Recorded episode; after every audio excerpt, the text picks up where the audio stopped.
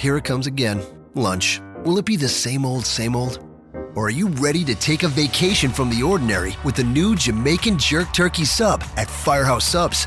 Freshly sliced smoked turkey breast, craveably sweet mustard sauce, and a hint of Caribbean seasoning. Just $5.55 for a medium. Save time. Order the new Jamaican Jerk Turkey Sub on the Firehouse Subs app. Firehouse Subs. Enjoy more subs. Save more lives. Participating locations, limited time only, plus tax prices may vary for delivery. This podcast is a member of the Voices of Wrestling Podcasting Network. Visit voicesofwrestling.com to hear the rest of our great podcasts, as well as show reviews, columns, opinions, and updates across the world of wrestling. Many, many, many, many, many, many, many,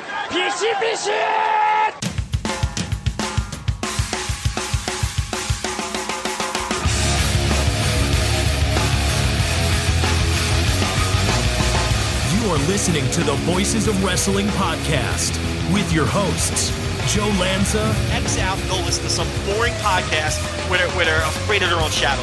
Okay? Don't listen to Joe Lanza because Joe Lanza's not changing. and Rich Craig. Give me a I name. like him. Who delivers this guy in a big spot? Joe, don't yell at me. I like In, him. in the big spot, who delivers better than this guy? Stop yelling at me. I agree. Welcome once again to the Voice Wrestling Flagship Podcast. I am Rich Craig alongside, as always, the King of Banter and a very good family man, Mr. Joe Lanza. Joe, I brought the King of Banter back. What'd you think about that? That's fine. I'll allow it. It's been a while since we've done the King of Banter, and you know we're uh, been having some discussions with some people about some potential uh, uh, maybe T-shirts. And again, people are, oh yeah, yeah, I- don't know, I don't know if we are officially or definitely going to do it, but at least talking to some people. Uh, and one thing that came up and one request was a, a- a King of Banter shirt. People want the King of Banter shirt, Joe. So um, Oh, it's back how- in my headspace, the King of Banter shirt. So How can you blame them? Yeah. the problem is though, if they wear it, and people might get confused that they are the King of Banter.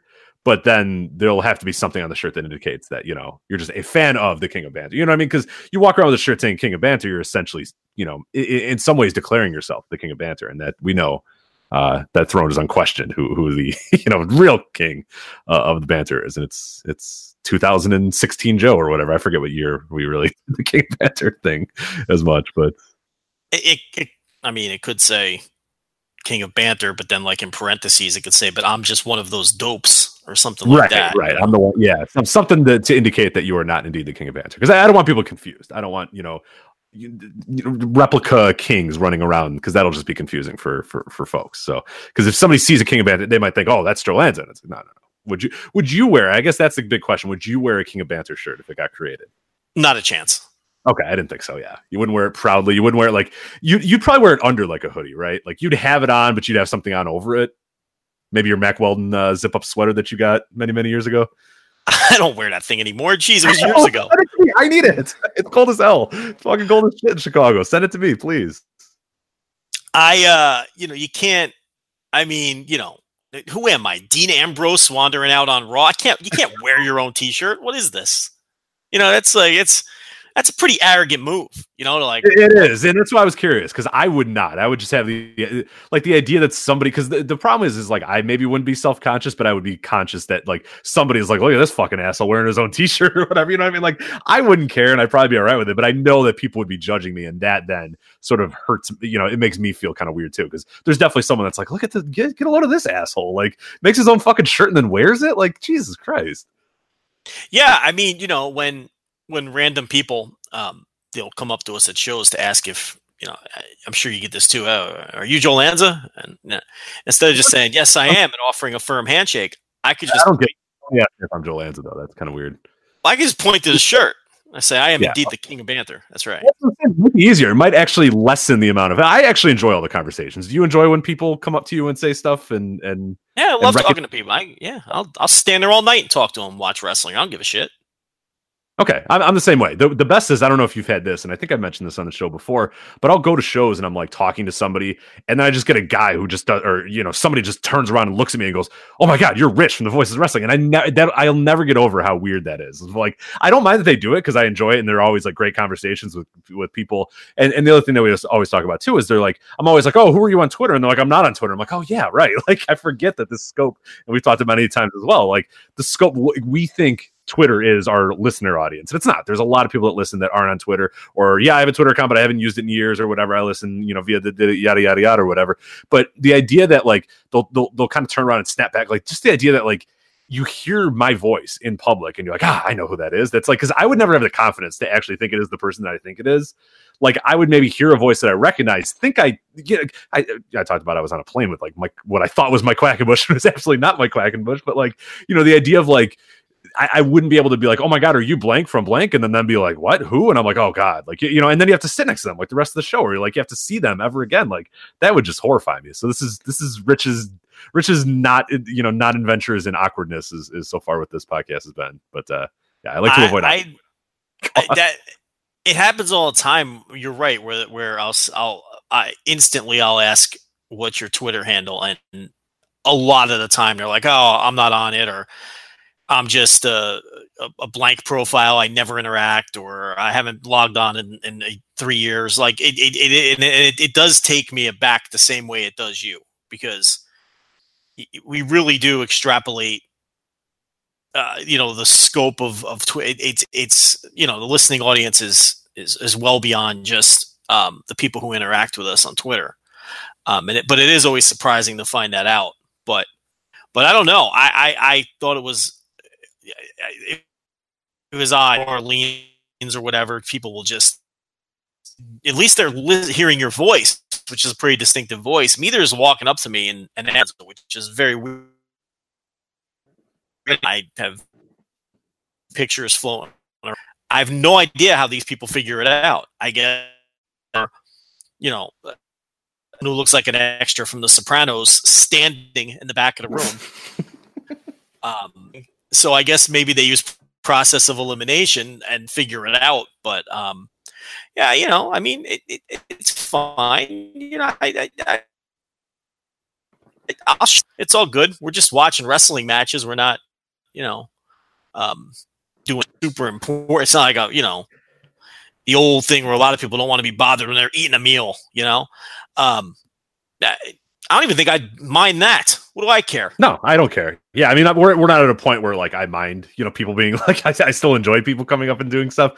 I don't think we'll ever get to the point where I get like annoyed about people coming up and saying stuff to me, but uh, I hope so. I hope because that means I probably make a lot of money if that is that is the case. So I hope one day I get to the point where I'm annoyed that you come up to me, but right now I am not at all. So uh, yeah, I'm looking forward to you know New York this uh, this uh, this coming rainy weekend, uh, meeting some people I've never met before too. Because like I've met all the Chicago area people now. They know me. I walk in, they they I shake hands. I'm like running for office. You know, I, I got to do the rounds to everybody. It'd be nice to kind of meet some new folks too, some people from all across the uh, the world uh, this Mania weekend. But uh, pretty excited about that. But no, we got a ton to get to today. It is a nuts week. It started off earlier in the week as like, ah, what are we really going to kind of talk about? There's not a whole lot of stuff. I thought Sumo Hall, like the Big Japan Sumo Hall show, we were going to lead off the show with, but man, it got crazy in the wrestling world uh, over the last week. We of course have a lot of stuff uh, in WWE. We have uh, Becky Lynch. We got the Becky Ronda angle. We have Survivor Series. We got Daniel Bryan's heel turn. Daniel Bryan wins the title. We have previews of Survivor Series and Takeover. We of course will get to the Big Japan Sumo Hall. Do not worry about that. Uh, also, some bouncing around the indies as well. I went to uh, some shows uh, over the last week, and Joe, you've watched some shows as well from the independent scene. But um, before we get all that, let's uh, do you want to start with WWE? Uh, I think that's kind of the best way to start this week. And I, I didn't want to start this week with WWE, but there's just been so much and such big news stories uh, that I feel like we kind of have to. So I, I, I think the best part, the the best way to start, I think more than anything, is I, I think the whole the, the Becky Lynch situation, the injury, the change at Survivor Series, all that sort of stuff. So, uh, obviously, I don't think we need to speak to anybody listening to this. Probably has seen obviously Monday where uh, you know there's a, a beatdown going on between Raw and SmackDown. Becky Lynch gets busted uh, open from a, a Nia Jax punch. Uh, she's triumphantly you know walking to the back with blood all over her face. People called it like you know the King of the Ring moment or this big type moment for for Becky Lynch, and it was. It felt like it was getting a lot of buzz and there was a lot of uh, traction going on all across the internet and all across the uh, the mainstream media about it as well. Uh, then we come to find out that uh, on Tuesday that she is legitimately uh, she had a concussion and what they are the weirdest fucking company, Joe. A broken face. She has a broken face show. It's actually a broken nose, but for some godforsaken reason, they call it a broken face. Why is this the weirdest company ever?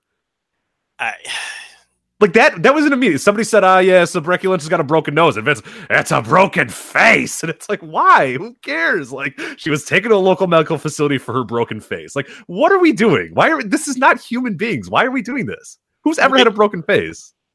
I mean, Maybe look, Rudy this- T. Rudy T is about the only guy who had a broken face because this is like actually caved in on itself. Rudy Tomjanovich. I just use a '70s NBA reference that nobody's going to get except for you, Joe. But you got it, so that's good. Yeah, yeah. Um, similar situation too. He just got cold cocked in the face, and um, you know, and, and decked. But um, yeah, I don't know. You know, this company with their vernacular. I think they're what the fuck? A broken, huh? a broken face. Like, what are Yeah, we I, doing? I mean, I, I think just say broken nose. I think they're trying to make it sound more impressive.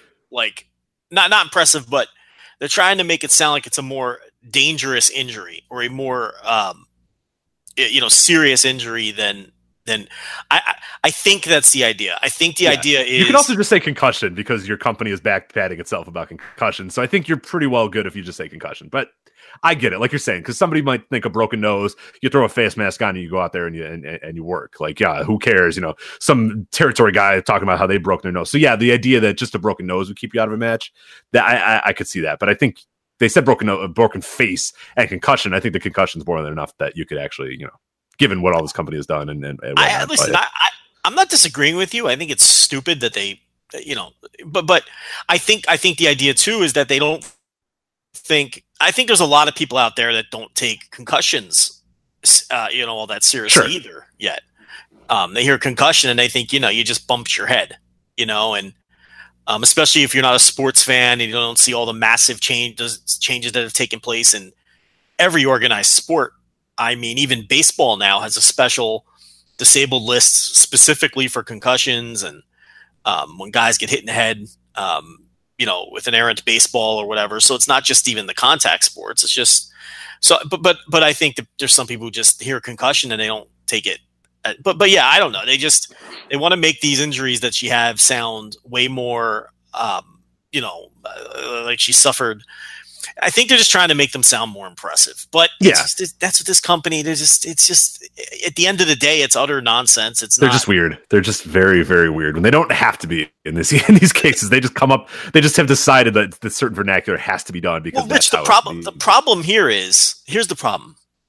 Saying broken face doesn't make it sound more impressive. It just makes it sound stupid right. because it's not a real thing. Um. So what they end up doing is they they should have just said they should have made up an injury. It's wrestling. Say she has a broken orbital bone. right. You know- yes, there you go. That's a very serious injury. The broken orbital bone. Like, You know, yeah. I mean, say she has a fractured skull. I mean, who cares? It's wrestling. Make up an injury that really does sound like it's debilitating. What is a broken face? It just sounds hokey, and yeah. it sounds like the rest of their made-up language. So, um, you know, I, I you know, I, I'm with you. It, it that sounded goofy, but with that said, it hasn't done anything to cool off Becky Lynch at all. If not anything, at all. Not at she's all. she's hotter uh, thanks to the injury, and you know uh, this. You know it's it's almost universally agreed that because she doesn't have serious injuries, and you know I mean because of broken nose, and you know it seems like it wasn't any kind of serious concussion, and broken noses aren't a big deal.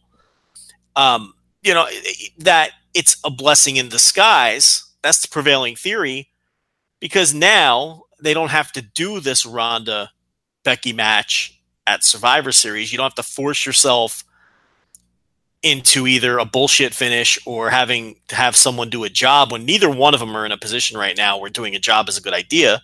You're definitely not beating Ronda, and as hot as Becky is, should be ridiculous to beat her at this point. So now, because of other circumstances, Roman Reigns and his medical issue, uh, Triple H, you know, tearing his chest off, um, the company just not believing in Braun Strowman whatsoever. I don't care what anybody says; they don't believe in Braun Strowman and never will. And I think you know the events of this week hammer that home. Um, that uh, now this is going to be potentially your main event match at WrestleMania, which is better for everybody involved. She's the hottest character in the company. Becky is. Ronda Rousey is the biggest star in the company. Um, depending where you stand on whether Brock is a part timer, or full timer, or whether Ronda Rousey is a bigger star than Brock anyway. And now that's potentially your WrestleMania main event because you have no Roman Reigns, you have no Triple H versus Batista, uh, or you know, or, or, it's at least in doubt. Uh, they don't believe in Braun Strowman, so who knows what they're going to even do with Brock? Uh, you know, there's some opponent that uh, they have planned that that hasn't you know been reported anywhere yet. So you know, uh, it's it's it's a good break. You know, they can main event WrestleMania. It's it's the hottest program in the. I, here's what I know, Rich by far the hottest thing in the company on November 15th. Oh, and it's, it's not even close. And it's not even, and the, the thing too is you can kind of gain that, that mainstream buzz that we always talk about. We use the VOW yeah. buzzometer, whatever. It's not really a, a, you know, a perfect science or whatnot, but it's just one of those things similar to like, like the punk thing at, at, Money in the Bank. And there's been a few times like the Daniel Bryan rise and, and that first Cena uh, Brock match. There's, there's been a few times here and there that, it, you know, WWE has sort of done that. And, and you notice it. It's just like, you know, you get people that maybe don't talk to you about wrestling all that much, asking you some questions. You see websites covering it that you've never seen covered before. It's just like anything, and the people are just consuming anything about Becky right now and anything about Ronda. And I don't know if you noticed the ratings too. Did you did you see the SmackDown ratings? They did pretty well. Uh, as well, like better than they've done in recent weeks. So there was an audible, like not only the buzz that we're sort of talking about, but like legitimately people curious to go and jump in and see what this injury thing was going to be and what the next steps was going to be and all that sort of stuff. But man, that blood, I mean, Becky walking to the backstage with that blood, I mean, that is an iconic moment. And it's one of those situations very similar, you know, and we'll see eventually how it comes. And obviously, there's a lot of different ways we want to kind of cover this and tackle this, uh, this whole situation in a bit. But, you know, on the positive side, this might end up being, you know, a, a blessing in disguise in a lot of ways. Obviously, it sucks to get a broken nose. It sucks to get a concussion. It sucks to do all that. But like you said, the, the idea that now you can sort of hold off you don't have to get forced into this this angle eh, on Survivor Series. Uh, Becky now I think is even more popular than ever, as you said, is like arguably the one of the po- most popular wrestlers in the entire company uh, right now. And and there's also that idea too of like things getting taken away from you as a wrestling fan is sometimes the best thing you can possibly do. We talk about all the time where, you know, people want this in New Japan right now, tomorrow, today.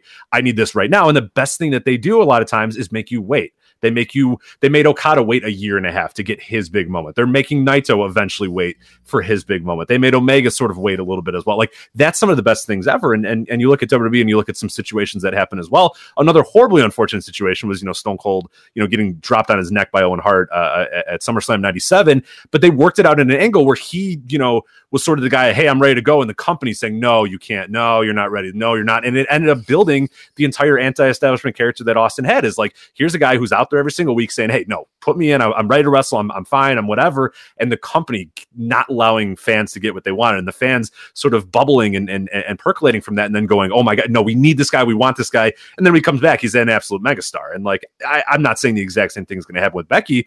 They have to play their cards right to get to that point. But I think, you know, I, I, think in a month's time we might look back in this and go, geez, this actually was good. To, I mean, yeah, obviously, again, it sucks that that it happened, but it might have been great timing, and it might lead to an incredible moment at WrestleMania where these two are in the main event, which would just be ridiculous as well. It'd be awesome to see that happen. Yeah, I mean, you know, it's superficial injury, so it's not, you know, you don't have to feel bad about saying, you know, that's the thing. It, it, I'm sure she doesn't deep down really care all that much. You know what I mean? Like, I, I oh, think no, she no, probably sees at, at this the, point the she has to be. Yeah. She's got to be thrilled at how this is all playing out. Um, you know, and and look, we'll see if they can keep it hot in, until April. Um, but and, and look, uh, Becky Lynch was super hot before that happened, but this, without question, has taken it to another level, and it's also opened up um, all of the Twitter and social media sniping that Becky and Ronda are doing with it, which they're doing it to perfection. I mean, you, you can't do it any better than, particularly Becky, than the way that Becky Lynch and Ronda Rousey are going out on social media. It's it's it's um, they're they're successfully working people. Um, you know, it's it's reality based. It's it's just tremendous. And Nia Jax is getting in the mix too. And I know there's a lot to unpack here, and we want to talk about Nia Jax a little bit. But you know, Nia and Becky are working too. Nia, you know, got a lot of heat from a lot of people for posting that picture of her fist and complaining about the little cut on her fist you know, which was really a tremendous tweet, you know, because it riled everybody up. It, it, it, achieved its objective of riling everyone up. And, um, you know, and obviously they're all working at this point. I think that's, you know, um, fairly obvious, but they're doing it in such a way where, you know, the, you know, it was a pretty crazy 48 hours between the three of them just tweeting back and forth with each other and and and people just eating it up. I mean, this has been great stuff. It's it's without question the only thing that company has going uh, right now. It's, it's by far the hottest thing they have going. Yeah. I don't know if you saw it earlier today, Nia Jax. I think in, in, in a conversation with Tama Tonga of all people, which is just the most nuts thing, uh, Yeah. said like, you know, the docs say I'll be okay to compete at Survivor Series. So it's like this little thing, and then again, like a bunch of stories, you know, a bunch of sites picked it up, and people got really mad about her or whatnot. And and we'll we'll talk about Nia here in a bit because I think she she's not totally, uh, you know, you know, uh, uh we'll, we'll we'll discuss her in a bit because I we'll- think there is some negatives yeah, to her in a bit, but but like no, she's working it well as well. Like you Yeah. lean into this, you know what I mean? Like you, you you don't run and hide from it. Don't oh my god, I'm so sorry. Oh my god, whatever. Oh my god, oh my god. Like if Becky is cool with it, which you know presumably from the tweets she is, and and, oh, of and the course company is. is. Yeah, yeah, no of course. It's, it, they're pro wrestlers, people. They're Yeah. you know at the end of the day they're working. Anytime they can work and and and and, and kind of pull the wool over you, that's what they want to do. That's what their favorite thing in the world to do is because they're fucking pro wrestlers. But no, I mean, now that they're all leaning into it and everyone's okay with it, like her then deciding, hey, you know what? I, there's no reason to run from it. Yeah, it's my thing, and and like she might be able to get something out of this as well. Like it might become a, a thing, and and you know there's a legit reputation for her. And I said we'll talk about that in a bit, but there's a way that she can spin this into a positive as well. So it, it, it it's weird that like a real life injury can do this, but it, it really can in wrestling sometimes. And sometimes you need that to sort of uh, rejigger things and get people right uh, on the right track, which is is odd in this very very very odd business. But Well, well, Rich, the stories that they tell never fucking work anymore. no, they suck because they fucking stink at them. So yeah, I mean, it's and, and and you know we'll talk about that when we get to Daniel Bryan because if that wasn't a fucking dick tuck, I don't know what. But we'll get to that. Uh, if that wasn't just uh, you know, like that, that was like a light in a firecracker, and then it just fizzles until it and it's just a dud. It's like But a we'll snake. It, it's, it, it was a snake where you light a firecracker and it's not a firecracker. It's one of those fucking, you know, the the snake that's like a five inch, you know, black thing that's just like, you know, like, oh, yeah. okay. I mean, well, that's it. All right. Well, I thought this was a firecracker. That's all right. they blew the easiest story they were ever handed because they fucking stink and they don't know what to do with anybody anymore. But we'll get to that. But as far as this goes, it's like, you know, they backed into and accidentally sparked something that can potentially be hot now by no doing, and I'm talking about the, the company of their own. I mean, they just, you know, uh, fucking Nia Jax potatoed Becky Lynch. And now they have something to work with here that that they did not create. They just they it was handed to them. And we'll see if they blow this one because again, I think one thing that needs to be addressed is they can blow anything because they're terrible at what they do now. Um, so they could find a way, and there's a lot of time, Rich. Oh, they're licking their chops to find a way to fuck this up. I'm sure of it. I mean, this is easy too. This one is straightforward, but we thought Daniel Bryan's return and how hot he was was pretty straightforward. too. Guy who was popular goes away, comes back. You know, that's the hot, that's he- now listen, and remember, he was the hottest thing ever at that time, and they found a way to fucking cool him off. So you know, you let them get their grubby little hands and fucking uh, onto a, a, a fucking you know red hot story and and and overwork it to death. They will. So you know, I'm not convinced. I'm not 100% convinced that we're just going to moonwalk into WrestleMania with this red hot main event. I am letting this play out, Rich, because there is way too much precedent that they can screw this up too, even though it's gift wrapped for them. Um, but yeah, they were handed something here uh, with that potato shot. Now let's talk about Nia Jax a little bit because listen, th- th- look, she deserves scorn. It's no secret. And on this show, we've talked about all the time. She fucking sucks. We always say it. She's terrible. She's not a good pro wrestler. She's never been a pro- good pro wrestler. Uh, she's pretty awful at her job. And it's funny because when she first came up, Rich, if you recall, the knock on her was that her shit looked too light. Yeah. Everyone was like, "This is eh, her." The idea of Nia Jax is that she's this woman who's twice the size of everybody else, and she and she basically she works light as a feather. That was her knock when she first came up, and now looking back at the series of botches and injuries that she has caused, and there's a laundry list of them. And I know Yeah, I you got, know, I got him here. We'll, You've we'll- got the I'll- list, so I'll we'll go over them. it in Yeah, a over them second. in a bit. Yeah. and if you know i i in the beginning was maybe she overcompensating for her reputation and and maybe because it didn't take long for her to start you know destroying people you know left and right Uh, you know and, and it's like and it culminates with this. And yeah i have no problem with them leveraging this into making some money off of it. I have no problem with that. But it does need to be said that nia jax not only is a terrible pro wrestler but there is now a long track record of her being very dangerous, and it's like it- she has to take her medicine now, like everybody else does. S- did Seth Rollins not go through this when he had that string where he injured Sting with the buckle bomb, and he injured uh, who else? He injured uh, Finn Balor, right? Was another one. yeah, of his, yeah, uh, yeah. And I, th- I forgot who was sniping John him, but there was a bunch of and- wrestlers. Yeah, there was a bunch of wrestlers. Oh yeah, he hit uh, Cena in the nose and broke his nose or whatnot. Yeah, I forgot so, about that so too. Seth So- Rollins went through a rough stretch where he injured some people and he took his medicine. AJ Styles went through a rough stretch where I think over the course of 18 months he broke like three people's necks with the Styles clash. Yeah, he, Tatsu, uh, Lionheart. Then I forget the I forget the third. Roderick Yeah, those two for sure. Oh yeah, of course, duh. Yeah, and, and and it's like for 15 years he didn't hurt anybody with the move, and then he hurt three people in a year, and now he hasn't hurt anybody since. It's like it, it was just all clustered, you know. And and and he took his medicine. Remember, people were calling for ban it, you know, ban the Styles Clash, get rid of it, and we defended AJ Styles, and and but he took his medicine. Uh, you know, when he went through this, Brie Bella most recently went through this, where she had a series of botches where most of them were just hurt herself. But then, you know, she right, right, right. but, but I mean, if she had to eat shit. So when you have a long string of botches like this and a long uh, now pattern of injuring people, I'm sorry, you got to hear shit. So she has to hear some shit now. And you know, it, it and she's got to be careful now. It's just the way it goes, and you can go right down the line. And those are only three examples. Uh, there's others if we if if we really stop to think about it. And uh, and and but but but Rich, read off some of it because I don't know if people really understand. And and, and we were told immediately, you know, bombarded with DMs how the dirty little secret in the company is Nia Jax is fucking dangerous and nobody likes working with her. yeah, so this is uh, this is from Reddit. This is good guy Rev on the uh, Squared Circle, our Squared Circle on Reddit. Uh, compiled some of these, and I know, and there's some others as well that people gave us, and we're like, hey, don't forget about this one because we were kind of discussing it on Twitter a little bit.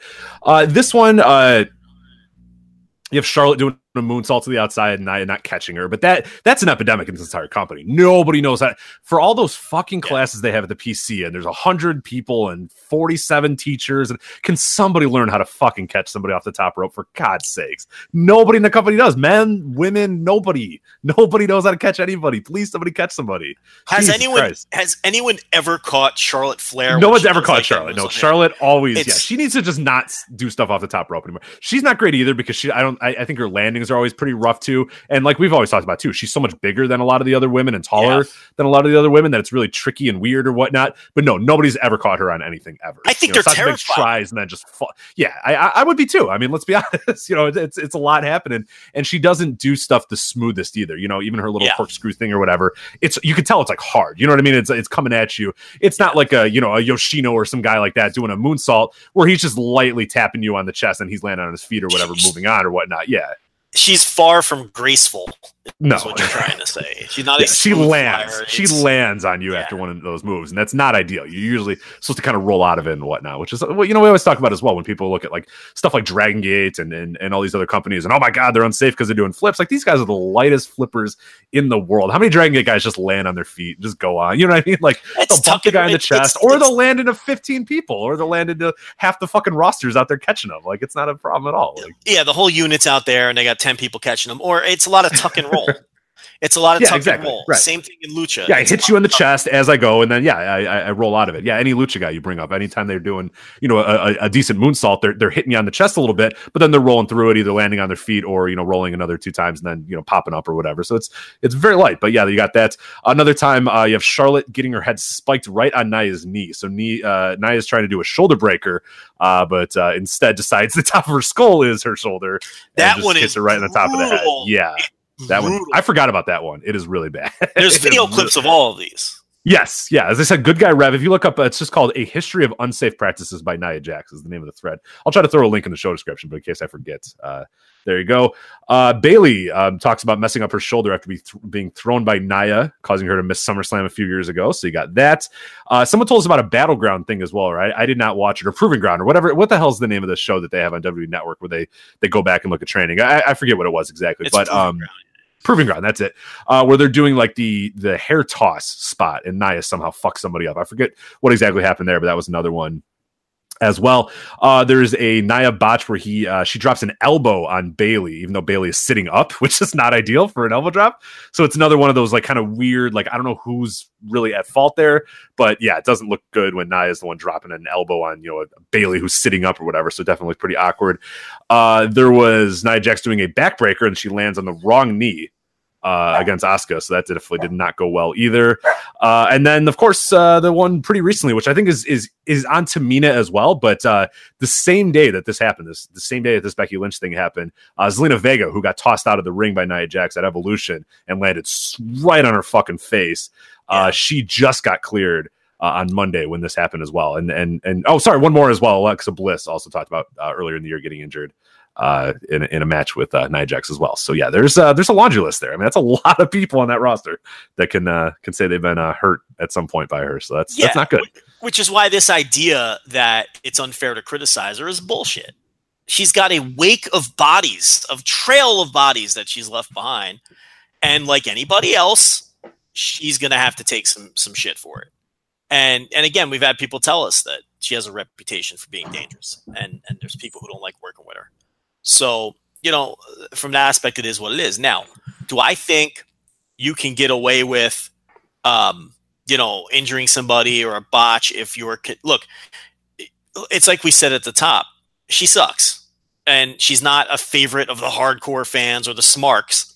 And yes, people are going to be harder on wrestlers like that. I'm not that. That's without question. That you know, I don't even think you could argue that. I think if look at it this way, uh, Rich, if um, Daniel Bryan injures someone on a botch and then pick your company trained guy of choice. How about Titus O'Neil? And Titus O'Neil injures somebody on the exact same botch. Who's going to get more shit for it? Yeah, I Titus O'Neil.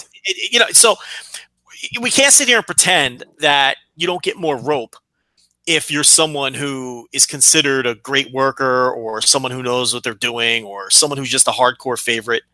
But with that said, we just gave examples of people like Seth Rollins and AJ Styles here in the same shit when they had a trail of bodies in their wake as well. So, yeah, you can get away with one or two, but when you have a a, a, pattern and a history of of of being sloppy with people, I, I, listen, there's no reason you can't criticize uh, Nia Jax. Now, there's people out there saying she should lose her job and all that. And it, yeah, that, that's stupid. It's like too. it's yeah. like anything else. Don't listen to the most extreme opinions. It's like anything else in life, not just wrestling. Eliminate the extremists on both sides always. Okay, it's like Olympic fucking diving scores. You eliminate the highest and the lowest right off the bat. Just fucking right. get rid of that shit. It's it's the outliers. Don't don't get in arguments with those people, those mentalists. Okay, but it, it is totally reasonable and fair to be critical of her. Um, I think it's a bigger problem in the company. There's just they're calling up people who aren't very good and aren't ready and and don't have enough experience and you know and sometimes this is what you get. Absolutely, and, and I, and I think a lot of the issue as well that we talk about, yeah, the experience and, and, and, not getting maybe the proper training at the performance center, despite the fact that, as we said, there's so much, there's all the systems in place to have it, but a lot of times, uh, guys either don't get the right training, or guys or girls don't either get the right training, or in many cases, like Nia Jax was somebody that got brought up way sooner than she probably should have, and I think even at the time that was the thing of like, oh, really, we're going to bring Nia Jax up already? Yep. Like, I don't think she's quite ready, and there's been quite a few of that where like people come up and those sort of and those guys and girls are the ones that end up kind of having a lot of these issues as well. And the other problem too is they're working a, a, a very fast paced style in WWE right now. I mean, it is go back and watch WWE from six years ago. It's almost it, it, it's it's unrecognizable the way they're working now. They're working a riskier, faster paced style, which is fine. Like I, you know, I enjoy it to, to an extent, but the problem that, that that ends up happening is when you get people that either aren't on the same page or aren't as well trained or don't know each other, there's not that same chemistry. You're trying to do stuff that like you know guys in New Japan do, and they tour with each other, and, they, and they're fighting the same guys over and over and over again. You know, Dragon Gate, those guys are fighting each other over and over again. Like indies guys are super familiar with each other and and and, and do this sort of stuff. Whereas a lot of times you're, you're trying to work this like breakneck style, you know, I wish I should probably come up with a better term than that, but you know, like the this sort of style in in you know without maybe necessarily having that same chemistry that a lot of other people would have, or maybe not having that same idea. But but I think more than anything, it comes to training and, just knowing where to be and knowing the better parts and and just you know developing that that because chemistry is a part of the training as well, developing that sort of chemistry and knowing you know instincts where people are going to go. You know, Bayley sits up, don't drop the elbow drop. You know what I mean? Like something like that. You know, Charlotte, you kind of lose Charlotte while you're trying to do a shoulder breaker, change it into a power slam, like just that stuff like that of just sort of adapting to this to what's in front of you versus necessarily you know just being set and, and, and rigid in the style that you're working in the, in the in the type of match you're having which is is a big problem as well with the pc is they teach one style of work and one way to do it and and follow this pattern or whatnot and and, and sometimes you have to improvise and sometimes you have to sort of work your way through things and and, and sometimes it doesn't you know doesn't work out that way so Well, it's like Jeff Hawkins always says. Uh, the thing about the PC that people lose sight of, they're not there to to uh, build great wrestlers. They're there to build television stars. yeah right They're teaching these people the basics, and they're trying to create television stars. They're not trying to create uh, people to go out there and have five star matches. And there are two great myths when it comes to the WWE main roster and the WWE as a whole. There's two great myths that have have really it's just become shit people say and it's not true. And you touched on one of them. That the WWE house style is safe. It is absolutely not safe. It is fast paced. It is dangerous as any other style in the world. They go hard. They do wild shit. There's dives in practically every match. no literally every match because that's how they go to commercial breaks That's now. how they they- go to commercial like a dive equals commercial break now it's, it's, it's and nuts. no one knows how to catch. And and and and there's high impact stuff. This idea that the WWE house style is safe is utter fucking nonsense. Look at their litany of injuries that they have in this company. Even even though they have like 250 wrestlers on their contract, they have a higher percentage. I don't. I, listen. I can't prove this, but I'd be willing to bet that they have a higher percentage of their wrestlers injured and unable to work than any other company in the world. Any Oh, absolutely. No, company in the no, no doubt, no doubt, no, no doubt in my mind that they do. And it, it- there's, yeah, this this past year has been just a laundry list of injuries. It's been Every little time nicks and stuff, around, but there's, somebody's out. yeah, there's there's little nicks and, and, and scrapes and bruises and whatnot. But there's knees, there's necks, there's concussions. There's a lot of shit going on, like because they just work like we said, a breakneck speed, a, a fast pace, a dangerous pace, and, and no more dangerous than any other wrestling company. But it is dangerous all the all the same. But then at a, at a schedule that is well beyond what anybody works as well. And I think that's one of the big issues, uh, you, you know, more than anything, especially with these, uh, the litany of, you know, knee injuries and, and those kind of, you know, uh, you know, wear and tear injuries that are, are, are so persistent right now as well as that they're just working. And it's, I mean, the, the house shows, you know, driving from city to city, that's right. That wears on you. I mean, it, you, they don't get their time off. They don't get the tag matches like we talk about on house shows and, and people, you know, criticize, you know, New Japan for having these kind of mundane, you know, multi-man tags on, on, on, on you know, road to shows or whatnot. And I agree, you know, sometimes those are boring or whatnot, but they're there for a reason. They're there to give guys nights off. They're there to give guys, you know, Okada has to go in there, throw a rainmaker, hit a drop kick, and then tag out, and that's all he needs to really do. And and that's that's you know, whereas some of these house show guys, you know, a, a guy like a Seth Rollins has to play the hits almost every single night, and that that that wears on guys. And and I don't I don't even and now look if you want to make the argument, okay, they've got a higher percentage of injuries, but they're making people sit out with things like concussions. They're making Yeah, and that's people the thing, sit out. and that's that's definitely true.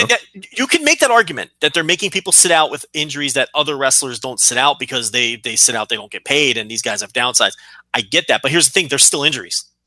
At the end of the day, these people are all still injured because this is the this is the most dangerous style the main roster I would argue has ever worked. You look in the you know oh, it's the not even, eighties, not even a were just competition. Jesus, not even I mean, yeah. You look in the 80s and the 90s. you you look in the 80s and 90s, they were just slapping on headlocks, you know, and and and and hitting two or three high spots per match. This is a like you said, a fast, high paced, high impact style, and I don't want to hear it because they banned pile drivers. I don't want to hear about how safe it is. Okay, Eh, eh, because and here's the other thing too. Oh well, you know, and they're not doing head drops. Rich, the last takeover, there was a head drop, multiple head drops in every fucking match. I don't want to hear about WWE not doing head drops. It's nonsense. Okay, uh, you know, it- because they, it- that's that's not even true either. Okay, so that's myth number one that this that, that the WWE is a safe house style. It isn't. It's dangerous, and, and you're seeing there, and, and all these people are sloppily trained, which and, and called up too soon. Which brings me to myth number two, that the that, and this is something that people have been saying, and when you really examine it, it's not true. That the WWE main roster is the most talented roster in the world, and it's super deep, and everybody's great. Rich, I don't even think it's that good. When you really examine the WWE main roster, it's not that great of a roster. You have a couple great wrestlers at the top, whether it's AJ Styles, who, by the way, has had like one great match in a year. Okay, but that, that's We'll, we'll talk about that nor in a bit. Yeah, we got a, we got a 370 day title reign that we're going to talk about here and try to break down in a moment. So yeah, But look, he's a great wrestler. I'll, you know, it's like so you have your AJ Styles and your Daniel Bryan's and your Seth Rollins. And you have your people, and then you have a bunch of people in the middle who are all indistinguishable and the same. And then the bottom of that roster fucking stinks. Okay, you trust Mandy Rose? Mandy Rose, she's terrible. You trust uh, Jinder Mahal? Uh, Jinder Mahal, some kind of great worker. Nia Jax Tamina, is the we fucking talked about earlier. Tamina is one of the worst Who can't do a wrestlers. splash? If there's one thing Tamina Snuka should be able to do, it's a splash. She has been in that company for like 13 years now. She can't do a splash. She can't do a Is, uh, splash. Sonya Deville, some kind of great wrestler. Uh, You go right down. oh, hold line. on, hold on a minute. That, that was your girl. You're you're you're you're Yeah, but you're she's not some Sonya kind of Deville bandwagon? No, Right. she's not. No, no. You know, it's like you. It's like people talk about how great this man. It's not. And and forget that's just the bottom. That's the dregs. Even look at the middle. I mean, you know, this roster is just loaded with uh, people like the Ascension and Yeah. and. Uh, Well, I think and- uh, some guy that, that you have to look at as well. Elias is a guy who character wise is great. He is not a good worker at all, and they're gonna have to figure out a way to kind of get around that. It- he's okay. I mean, I, I don't think. yeah, I think he's fine, but I mean, he's he's fine for what he is now. But they have high hopes for him. I, I don't know that he can. He's a guy that you see that where it's like, yeah, okay, the character's all there, but man, once they get him in like a situation where he has to have a match that's more than ten minutes, I mean, they're going to really struggle with that. Baron Corbin is a very great example of that as well. Baron Corbin was all well and good when he was out there, you know, throwing guys around on two minute NXT matches, but Jesus, you get him in a thirteen minute match, and you know, nine minutes are headlocks because he doesn't know what else to do. So that that's Rich, that's going to be a problem. Baron, Baron Corbin's so bad they don't let him wrestle anymore. right? They, they took him It's- away. it's- yeah. it- when you really take a hard look at this roster, it's it's okay. It's a good roster. It is not this great roster that people make it out to be. And a lot of these people, like you're saying, are rushed up to the main roster. They're undertrained. They're they're they they were trained in house. And and again, I listen. The PC. I, I have a lot of problems with the P. I I really don't think that in a lot of aspects. I don't think they're training people well, and and we're seeing that. There's a lot of sloppiness on this roster, and there's people getting hurt constantly. And um, you know, I, I- just I, I think it's a myth that the WWE main roster is is the best roster in the world and the deepest roster. It's not very deep at all. It's a very shallow roster. It's very good at the very top. Then it's okay, I guess, in the middle, and then it's just from the middle down. It's it's it's a very weak roster. There's not a ton of great talent on this roster. Um, you know, and, and maybe you know, we, we, we always say when we review these pay per views, up, you know, another one that looked great on paper, but it just didn't deliver. Maybe it's because they're not great on paper and we just have this distorted vision of what Mhm. this roster is because they don't deliver. And it's because I think it's an average as fuck roster.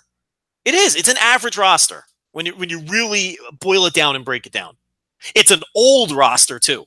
I, I was going to say That's that, that's a big part of it too. Is like a guy like an AJ Styles who you know we keep looking at. Okay, when's this? You know, man, AJ Styles had a rough year. Oh, he hasn't had great matches this year. I mean, he's 41 years old. At some point, he was going to slow down. You know what I mean? Like, and this might have been it. Samoa Joe is another guy who's a little bit older. Even a Daniel Bryan type who, who we'll talk about had a great a, a, a great match on SmackDown or whatnot. Has had some good matches in it since his return, but hasn't quite had great matches. I mean, he's a guy with uh, a lot of wear and tear on his body, and he's you know in his uh, uh, late 30s as well. Like, I mean, that that's an issue. Shinsuke Nakamura is a guy who who by all accounts appears to just be cashing out out in his late 30s as well.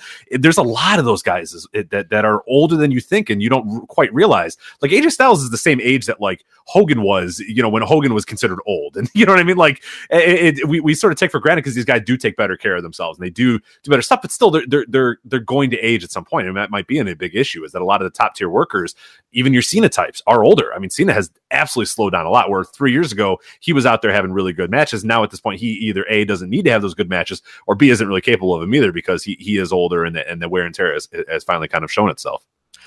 most of the top end of their roster, both uh, when it comes to their top stars and their top workers, are wrestlers clearly on the backside decline of their career, with the exception of maybe Seth Rollins and one or two others I'm not thinking of. Uh, some of the uh, on the women's side, your Becky Lynch's and your Sasha Banks, they're not on the decline yet either. But um, a good portion of the top end of their roster, you just named a bunch of them. I'm not going to name them again are clearly on the backside, on the downside of their of their careers. Some So like it's Finn Balor too. People forget he's 37 as well. You know what I mean? Yeah, like no I still think he's got Yeah. years ahead of him, but uh, he's still he's 37. You know what I mean? It's not like this dude. He looks like he's like you know 29 years old, but he's, he's 37 years old. I mean, that, that's he's an old man. Yeah, I mean, you, there, there's there's like a you could be an old 37 or a young 37 and those sorts of things. I'm, I don't want to see him split hairs on everyone, but um, it, it's it's really just an average. I mean, is Dean Ambrose some kind of super worker? Um, you know, you go right down the line. It's not it, the perception of how good this roster is does not meet the reality, and that's probably why all of their major shows are disappointing because we're setting the bar too high. It, it's just not that good of a roster, and there's a lot of undertrained people on the bottom of it. So, um, you know, those those are two things that I that I wanted to point out. And quickly, I guess we should talk about this Daniel Bryan thing, um, which is surprise. You know, da- look, th- this is if if you if someone went into a coma the night that he announced that they announced his return and how hot you know all of that was and how excited everybody was and how it was like oh well shit they've got themselves a gift wrap top star for the top of the card he's he's fucking people have been waiting four years for this this is easy you do a build here he gets through the miz and then uh, you know he either beats the miz or aj styles for the title at wrestlemania nice easy put a bow on it this is the easiest story they could ever tell and we talked and we got some pushback on it in the beginning, but then people started to, you know, more and more people started to see things our way. They couldn't have blown this Daniel Bryan return worse. I mean, it's just it was an abject failure. The the Cass feud was the was totally misreading the room. It was a waste of time, and it was and and and, and you you were devoting time to someone who had no future. Whether he would have gotten cut or not, that man had no future. He was just he's he's another person who was just someone shitty on the on this supposed great roster. I mean, Big Cass was working semi main events. I mean, the guy was always terrible, and everybody knew it. And that was a waste of time. The Miz feud was weird, and they totally cooled him off and turned him into just a guy and uh, nothing says that more than you know him doing uh, a just a guy heel turn um, that anyone else on the roster could have done, and and it's just he's just a guy now with with spur of the moment heel turns that were decided 48 hours earlier and winning the title and it not really meaning anything. And they couldn't have blown that any worse. And it's just fucking disturbing how bad they are at telling even the easiest gift wrapped breakaway dunk stories that they're fucking handed. And uh, and here we are. Daniel Bryan turns heel, wins the title, and and much like the rest of Daniel Bryan's run, nobody fucking cares. I mean, at the end of the day, it's like, is he any kind of difference maker? And he should have been, but he's not. He's just a guy.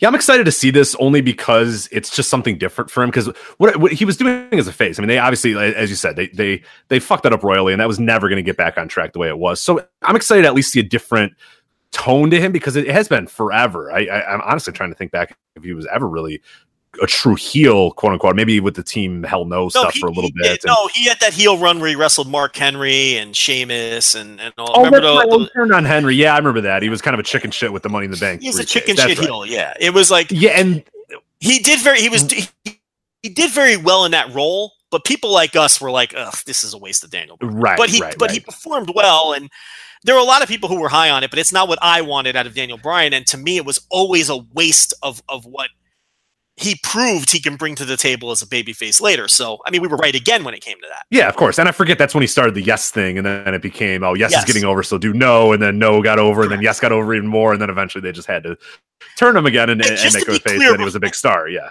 exactly and and just to be clear before you go on and make your point i don't even have a problem with them turning daniel bryan because he was going nowhere as a face anyway i just think it's funny in looking back at how it all played out i don't care in, that they in just him. a few months, yeah, in just a few months, they took a slam dunk and made it into now he's Just another guy. guy. he's a cog. He's a Eh, cog in the wheel. You know you what I can mean? Turn him, you cannot turn with him. Doesn't matter. Doesn't make a difference. It's like, you know, and and and he and, and he himself, it now has come out, was so disappointed in the way they were pushing him. He wanted to turn heel. Can you fucking imagine that?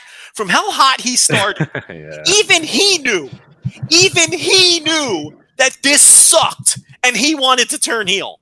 So does anyone still want to argue with us anymore? Okay, I'm embarrassed to take this victory lap because it's so fucking obvious. I wouldn't even take it. It, it, it. It'd be shameful to take a victory lap on this one. The man himself knew that his push was a fucking dud and asked to be turned to freshen it up. So I, to- just to be clear, I don't have a problem with turning him. It's fine because nothing they do with him matters anymore because they've, you know, they decided he wasn't a top guy. They decided to not even try to take advantage of how hot his return was, and that was it. And that's that. He's just a fucking guy on the roster.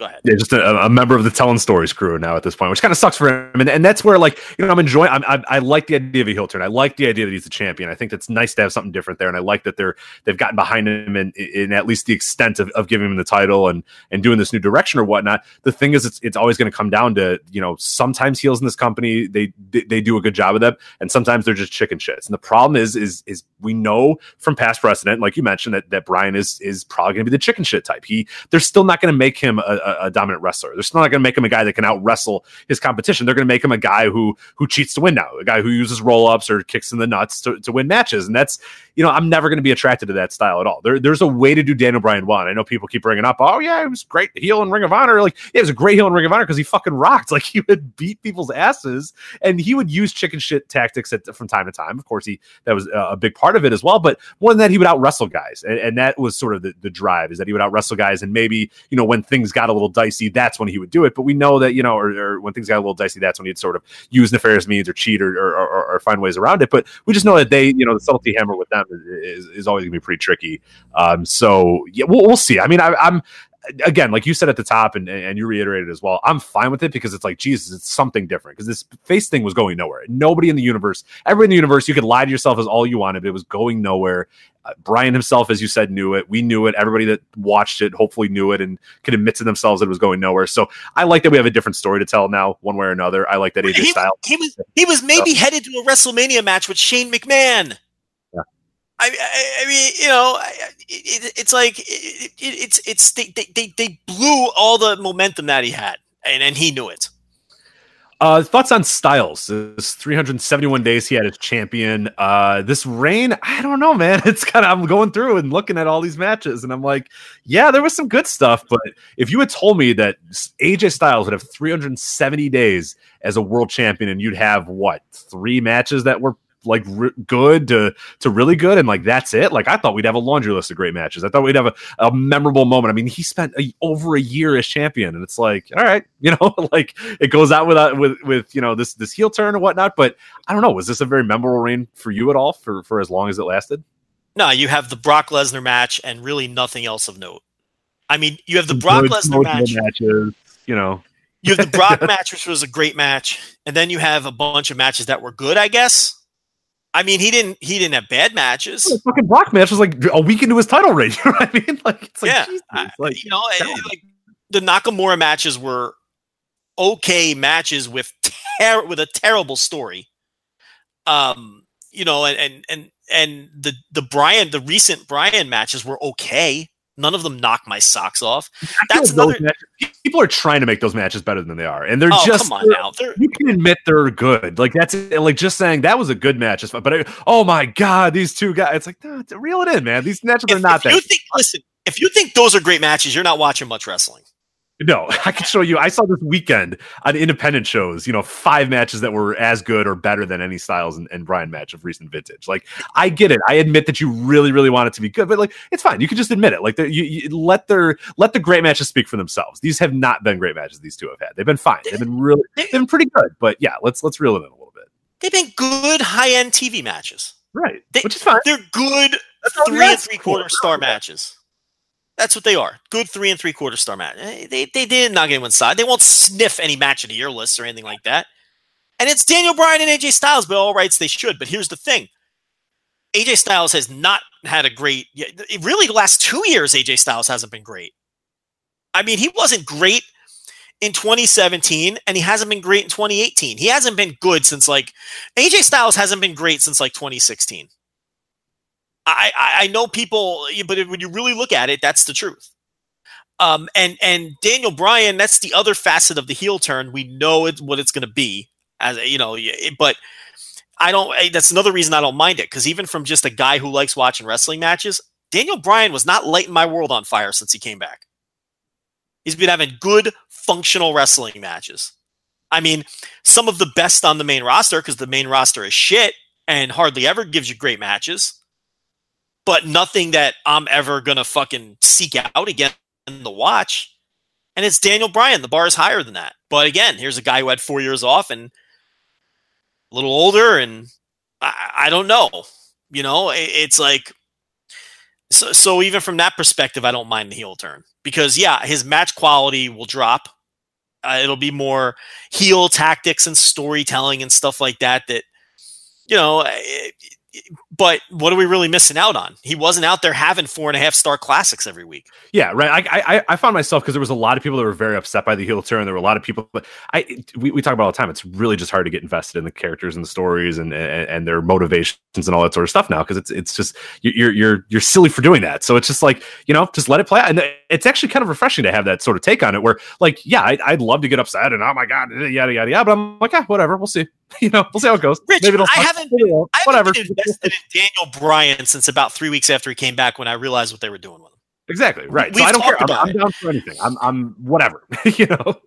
No investment. And I still have no, I, my investment levels in Daniel Bryan are the same as they were a week ago. None. I, I don't care about anything they do with him because it's, it doesn't interest me.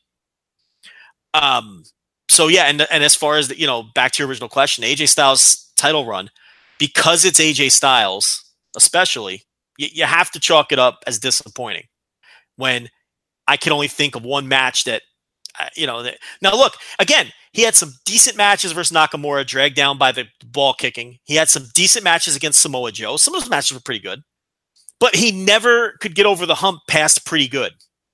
And it's AJ Styles, and his bar is higher than that. So I don't think it was a horrendous title run or a bad title run, but it was definitely disappointing. There's, there's from a match quality perspective, and and a lot of the stories were just like the Nakamura story and everything were just utter shit. So Yeah. And, That- and even the Samoa Joe stuff with the home invasions and you Yeah, know, right. I mean, Right, very that. underrated, like shitty aspect of that entire is they had like you think about the the feuds that he had, and like yeah, on paper you're like, yeah, he feuded with Shinsuke Nakamura, yeah, yeah, he feuded with Samoa Joe, and he had some good matches with you know Daniel Bryan. You would think this is what, hell of a title reign, but it's like no, it was like home invasions, and I'm gonna fuck your wife. Let's have a tie up, you know, to start this match, and then like you know, let's have good matches, and then kick each other in the nuts at the end of it, like. Yeah, it's really gonna. Yeah, it, it, it- they were they were lacking. The, the title reign was was was lacking, and I'm I'm, glad it's over because I think there are bigger and better things uh, for that title and for maybe even Styles and and, and Bryan, you know, away from whatever that story was or that picture. to be the title. fair, to be fair, Styles and Bryan didn't get a pay per view match. Um, so there are limitations to TV matches. Sure, and, and they're gonna get some coming up, so we'll see. You know, we'll see what. No, but the no, yeah, but the problem now is Bryan's going to be doing his heel shtick. Right. So that doesn't automatically mean that they can't be great, but it, it- you know that that makes it harder. Mhm. Because if if they go out there and have okay, all right, well, this match has been 18 great, men, and then the the finish is just bullshit that makes you roll your eyes, it kills the match. You know what I mean? So it's like. it- I'm not saying they can't have a great pay per view match with Bryan as a heel, but it definitely makes things a little more difficult. It would have been nice if one of these SmackDown matches were a pay per view match where they had 22 minutes to just go out there and, and have a and have a great match, where they nudge each other, you know, in the shoulder and say, "Hey, let's go out there tonight and just fucking kill it." But they didn't even have an opportunity to attempt that, which is a little disappointing. definitely. Uh, before we get to uh, previews of uh, the weekend uh, coming up, I know you wanted to talk uh, when we were talking about uh, the Becky Lynch and the Ronda and all that sort of shit. Uh, Lana and her horrible tweets. Do you have a chance to let's? We've got to get to this because I know you've been itching to talk about this. So uh, at Lana WWE says, "I saw blood on Dana's face, so I stopped from hitting her." Also, I was being told to get a doctor and ref because of what had just happened to Becky. We're out there fighting to win, but not out there to legitimately hurt one another. So, Joe, Okay, so here's the deal. This is why it's a terrible tweet. It's like y- y- you're breaking kayfabe and trying to retain kayfabe in the same tweet, right? we're out there fighting to win, but not out there to hurt one another. what? which completely goes. In. Of course, you're trying to hurt them. It, it's like it, it's like so, and, and I don't really blame Lana. She's an in-house trainee, and they obviously have no guidelines on how on how you're supposed to tweet. It's very clear in this cup because everyone mm-hmm. tweets differently. Odd. Yeah, given you know, yeah, some people have different names. Like some people have their shoot names in there. Some people have their their their just their character name. It's it's very bizarre the the the way they go about it. Yeah, as you said. and, you, and, and she and look she she came from outside of wrestling she was trained in house so she doesn't necessarily understand wrestling the way that say maybe uh, you know, name some, you know, Samoa Joe or whoever understands wrestling, and she doesn't even understand why that's such a horrendous tweet. And she she tweeted that out to defend herself from someone who had a little clip of her basically throwing the worst looking worked punches you've ever seen during the brawl, and then just stopping. She just stopped working. So she defended herself by what you just read, but it's like, okay, all I ask, look, I understand where we are in in time and with social media and it's and and the cat's out of the bag. I get all of those things. All I ask is pick a lane and stay in it. Okay? If you want to tell me, oh, Becky legitimately got hurt and I saw uh, Dana had blood on her, and uh, that's fine. But don't tack on the what was it? We're still fighting. Uh, right. The, the exact was uh, we were out there fighting to win, but not out there to legitimately hurt one another. Yeah. Don't mix in the kayfabe. Listen, don't mix in the kayfabe shit. Then just give me what CJ Perry. What's her name? CJ Perry. Uh, yeah, like yeah, yeah. Give me the CJ Perry. I was concerned for my fucking coworkers, and I didn't feel like punching her in the face anymore. And I don't have a problem with that. If you leave out the other part, or just give me the work, just keep working me laugh at them because they were injured and mock them the way that that that that uh, Nia Jax is mocking Becky Lynch, even though she legitimately knocked her out. Give me one or the other. Here's the thing, Rich. I don't have a problem with the Chuck Taylor style of Twitter. I know Wade Keller got in a lot of trouble. He thinks wrestlers should always be on. I, listen, I don't have a problem with what Chuck Taylor does on Twitter, where he's never in character and he's always goofing around. And he even flat out said, if I ever tweet like pro wrestling's I have, real. I have it ready if you're ready. I have it ready. The exact words. Yeah, it's incredible. By the way, if you don't follow at sexy Chucky T on Twitter, you're, you're, you're basically doing Twitter wrong. He says, "Cut off, cut my little dick off if I ever pretend wrestling is real on my free Twitter page." Yeah, and look. Because he never does because he never does i have no problem with it and i think he has a very entertaining twitter page and then there's the other side of the coin which is mjf who is always in character and kayfabe on Twitter, and I don't have a problem with that either. And and why I don't have a problem with either one of those guys, even though they're complete opposite ends of the spectrum, is they stay in the lane that they've chosen. Okay, and it's like that Lana tweet. And again, I don't blame her. She needs guidance from her bosses. Okay, and I don't want to go full Jim Cornette here, but if this were 1978 and Twitter existed and she worked in fucking Mid South and Bill Watts saw that tweet, what would he do? He'd fire her. Oh, absolutely. Yeah. Blow a gas. It's it's it's pick a fucking lane and stay in it. Don't don't give me worked comments and CJ Perry comments in the same tweet. It's just because Rich, here's the thing, even though the cat's out of the bag and we all know what this is, every single one of us, me, you, and everyone listening, we like to suspend our disbelief. Or we at least like to try to suspend our disbelief. Rich, when you're at a show and you're into it, or you're watching a fucking big New Japan show, or you're watching a big world title match somewhere or something, don't you lose yourself in the moment for 20 minutes and suspend Absolutely. your disbelief? My favorite thing to do. I love to do it. I want to do it. I, I, I pine for the ability to do that in, in, in a match or, or while I'm watching a show or whatnot. I cannot wait to get into that moment in that frame of mind. It's the best. You can't tell me that you're fighting for your life on one hand and then, oh, I stopped punching her because someone threw up the X on the other. You can't do that in the same tweet. And how is there no one in the company telling her to take that shit down? Because there's no guidelines and nobody cares. And look, I, I, look, I don't think it's that big a deal in the grand scheme. Because number one, I don't give a fuck about this bullshit main roster in this company anyway. Because it's it sucks. So it's not like um, but but it is something that when I saw it, I rolled my fucking eyes, and I I, it's just pick one or the other. You know, it, it, it's all it, it's all I ask. You know, it's it's um.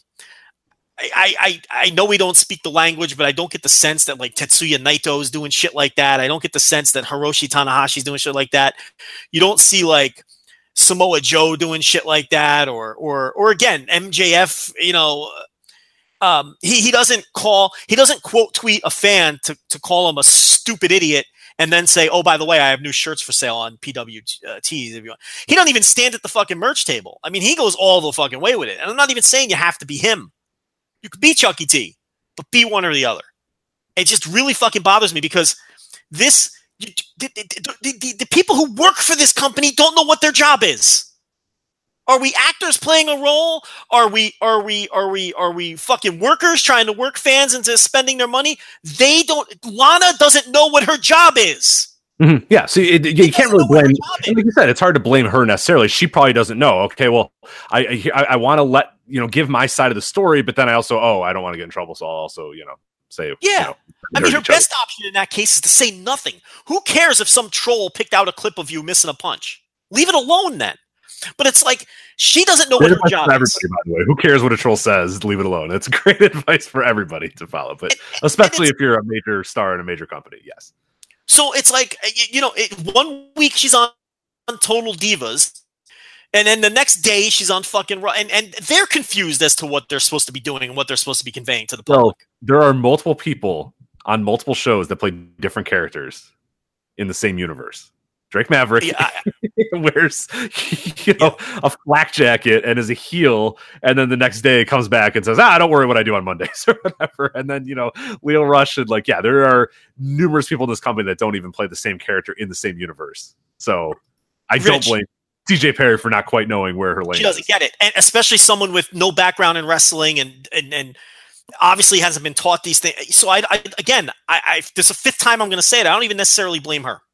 Yeah. For not knowing what her fucking job is because th- how could you know? And I, and I will close with this, and we can move on. Okay, for decades, for decades, Vince McMahon has been insisting to us that what he does is not pro wrestling. Okay, I think it's time that we just fucking listen to him. There we go. That's perfect. So uh, we're gonna get to the previews here in a minute, but I do want to let everybody know that this episode of the Voice Wrestling flagship podcast is sponsored by our friends at ZipRecruiter. And Joe, I consider us smart people. Would you agree with that? No, I feel like you would. You don't think we're smart? Stop. You and I? ah, come on now, we're brilliant. We're brilliant. There you go. There it is. You know what's not smart though, Joe? Job sites Tell that overwhelm you with tons of the wrong resumes. What is smart is ziprecruiter.com slash VOW, ziprecruiter.com slash VOW. Unlike other job sites, ZipRecruiter does not wait for candidates to find you. ZipRecruiter finds them for you. Its powerful matching technology scans thousands of resumes, identifies people with the right skills, the right education, and the right experience for your job, and it actively invites them to apply so you get quality candidates fast. No more sorting through the wrong resumes, no more waiting for the right candidates to apply. None of that. It is no wonder that ZipRecruiter is rated number one by employers in the US. And this rating comes from hiring sites on Trustpilot with over 1,000 reviews as well. So you know it's reliable. Right now, this little bonus here. Voices Wrestling listeners can try out ZipRecruiter for free at our exclusive address, ziprecruiter.com slash VOW. That's ziprecruiter.com slash VOW. Once again, ziprecruiter.com slash VOW.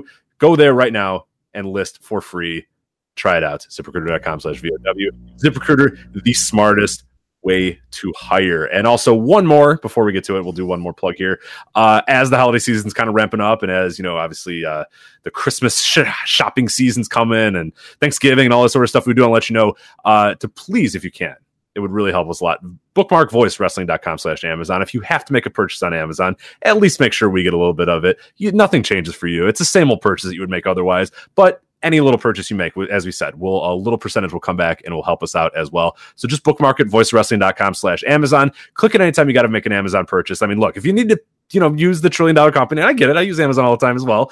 At least get a percentage back to, to us and, and helps us keep the site running and running smoothly and, and, and, you know, do all that other good stuff. So voicewrestling.com slash Amazon this holiday season. We would really appreciate it. It does not take anything out of your time, doesn't make anything different about the Amazon shopping experience, but it does help us out uh, tremendously. So voicewrestling.com slash Amazon for that. And I know the lovely Brittany is very good about that. I know, I think I can tell what you're getting for Christmas, Joe, so I can uh, spoil it if you want, anytime you want. So just let me know.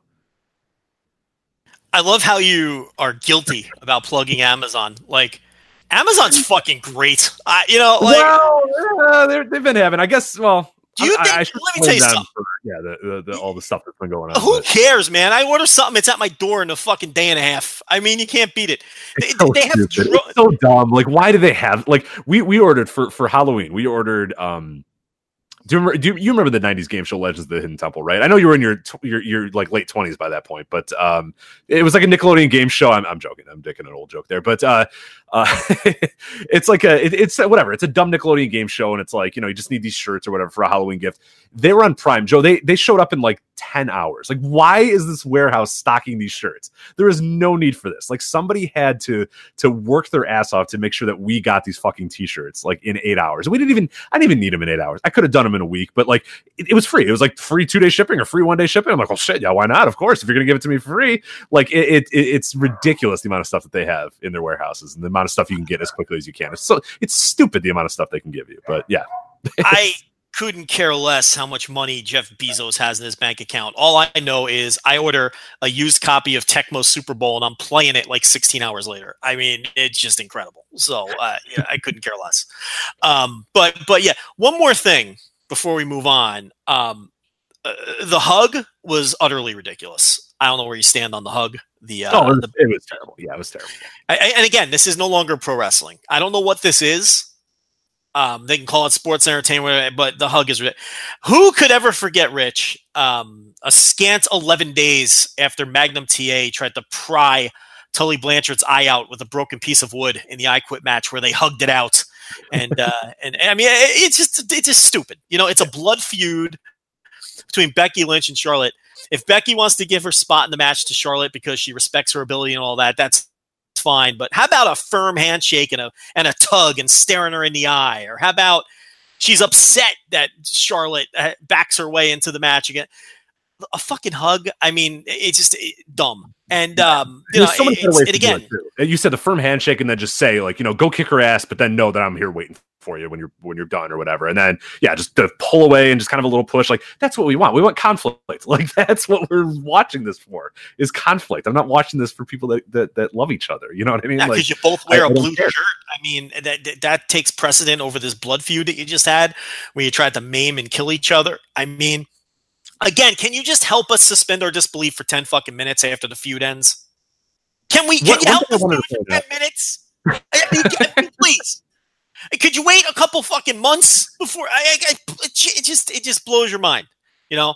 And then, and then one other thing about about the, the the Lana tweet, it's like there's such a dichotomy between Lana and what Becky Lynch and Ronda and Nia Jax are doing. But look, I mean, Becky Lynch grows up a wrestling nerd, has been in the wrestling business for 15 years or whatever it is, gets it, understands. Okay, uh, Nia Jax from a wrestling family, again, gets it, understands. Okay, let's make money out of it. Let's make an issue out of it. Ronda Rousey doing worked feuds in MMA for fucking seven, eight years or whatever it was, and being and being mentored by by Paul Heyman and and you know looking up to Rowdy Roddy Piper and clearly grew up growing up a fan, gets it, knows how to turn issues into money, and it's like people like Lana just don't get it, and they're not teaching them.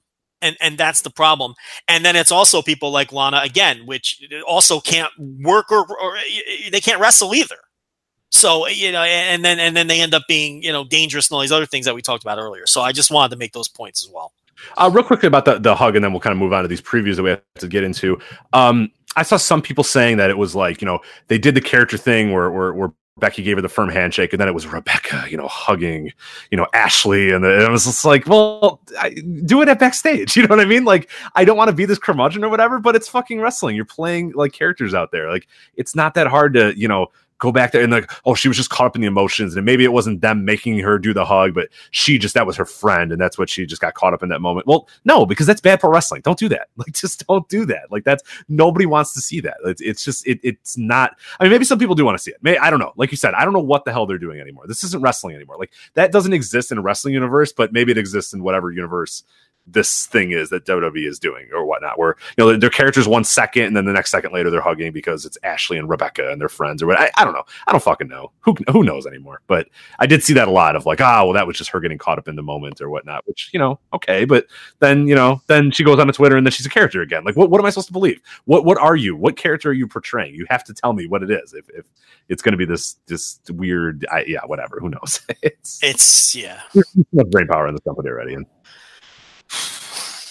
No, let's All right. preview their two big shows then. Looking forward to it. not using brain power. Let's talk about the shows they have coming up. I will start with the NXT show coming up on Saturday. It's uh, Takeover War Games, so it's a uh, retrend of War Games. They brought it back last year after many many years on the shelf. War Games is back.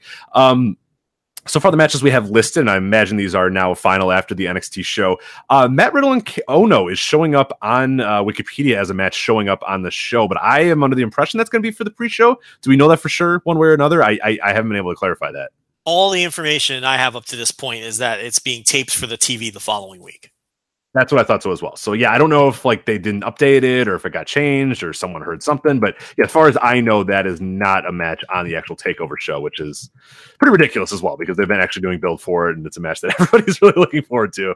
So uh, of course, yeah, they'll find. No, a way to I, I mean, presumably, if you're going to push Matt Riddle to the moon, there's no excuse not to have this match on Takeover where more eyes will see it and it's on a high. Okay, I do want to update it. It's now been taken off of the Wikipedia page. So somebody noticed that it shouldn't have been on there, or whatnot. So yeah, when I copy and pasted it, it was on there. But as of the time of this recording, it is off there again because it is going to be on the pre-show. We know we know that. So it'll you know it's going to be taped for for future TV. So uh, there we go. So no point talking about that match anymore. So I understand you have a title match and a best of three falls match and a war games match and Johnny Gargano with his 40 minutes of fucking drama class. I get it. And so it's going to be a lot of long matches on the show. I understand that.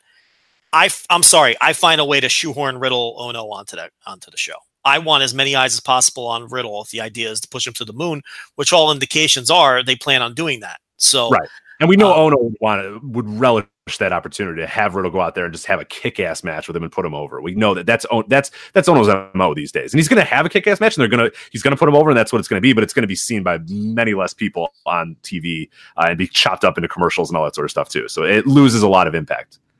Hey, Uh, would um would anyone care if they took four minutes off of all the other matches and then put God, this match on the show? God no.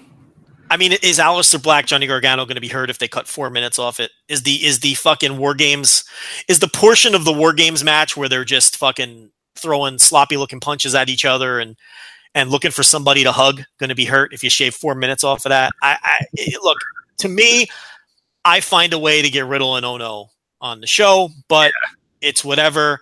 It'll air on NXT the next week. It'll do, uh, you know, I, who knows, four, 30, 40% less viewers than the takeover does. I, I would, I would guess at minimum, and less people will see it. And it's like, here's the other thing too.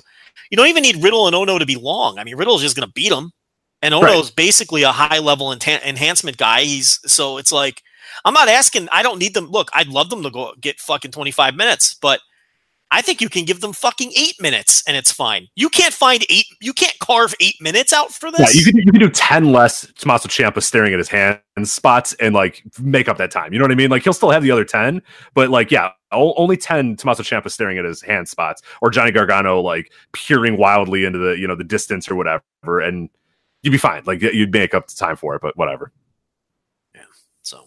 All right, we do have to talk about this weekend before we move on from Riddle and and, and Ciampa. I just listened to it again. yeah. I can't get over. If you have not seen NXT TV this week, go out of your way and check it out. Matt Riddle does a promo, and um, I believe it's Kathy Kelly asks him something about his his his you know making his debut or whatever, and Matt Riddle says, "I've made my debut."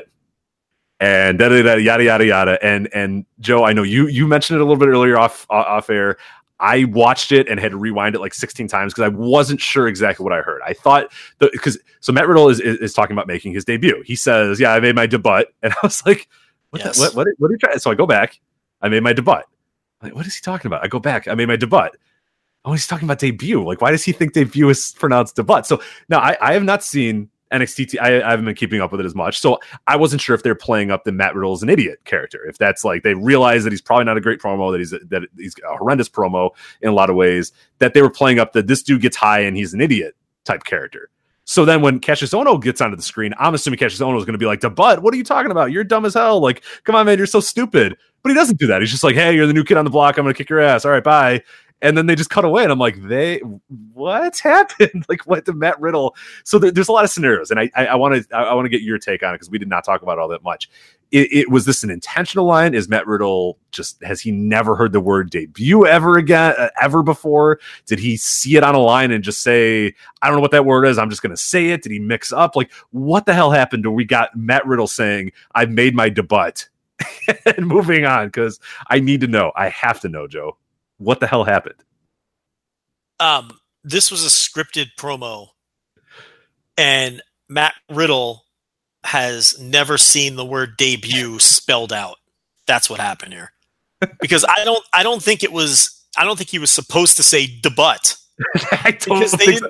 I thought so. I, I I was convinced. So like when you when when I rewatched it those 15 times, I went over many different things. I started off with the oh my god, Riddle's so dumb, he's never heard debut before. He's never seen debut spelled out. Then I thought, no, it's definitely a character. It has to be a character.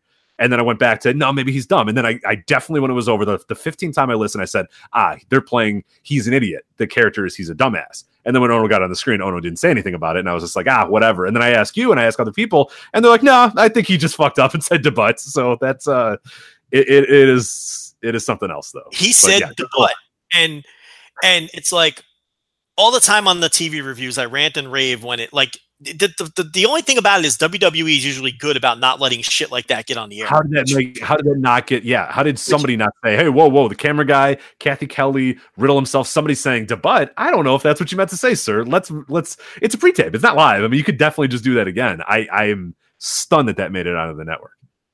So that makes you think that maybe he was supposed to say the butt, but he but the tone of the rest of it, he wasn't supposed to say the butt. No, He he he's never seen the word debut spelled out, and he studied that script, and it was an awful promo. He Oh he he's very My bad. Here, is the thing. Awesome. it was so bad. and I know he's got like the pot. Yeah, I, I know he's got the pothead thing going. I I get it, but RVD had the pothead thing going, and there was something endearing about his bad promos. Yes. there's nothing endearing about Matt Riddle's promos. They're just bad. And it's like Kerry Von Erich had like the dumb jock thing going, where it's like the promos were bad, but he was such like, and it, they were bad in such a dumb jock way. You knew he was just a endearing. hot dumb jock that was just an idiot and didn't need to go to class. Like he didn't. He was stupid as hell because he was so attractive and good looking and great wrestler that he didn't need to go to fucking class. Are you kidding? He's not going. to Kerry Von Erich's not going to class. He doesn't know shit. Like he's allowed to be an idiot because he was so, so beautiful or whatnot. That, that but, but yeah, that's how it kind of worked. Yeah. Yeah, the promos just came off endearing anyway, even though it was clear that bad. Oh my god, go back and watch some of those world classes on.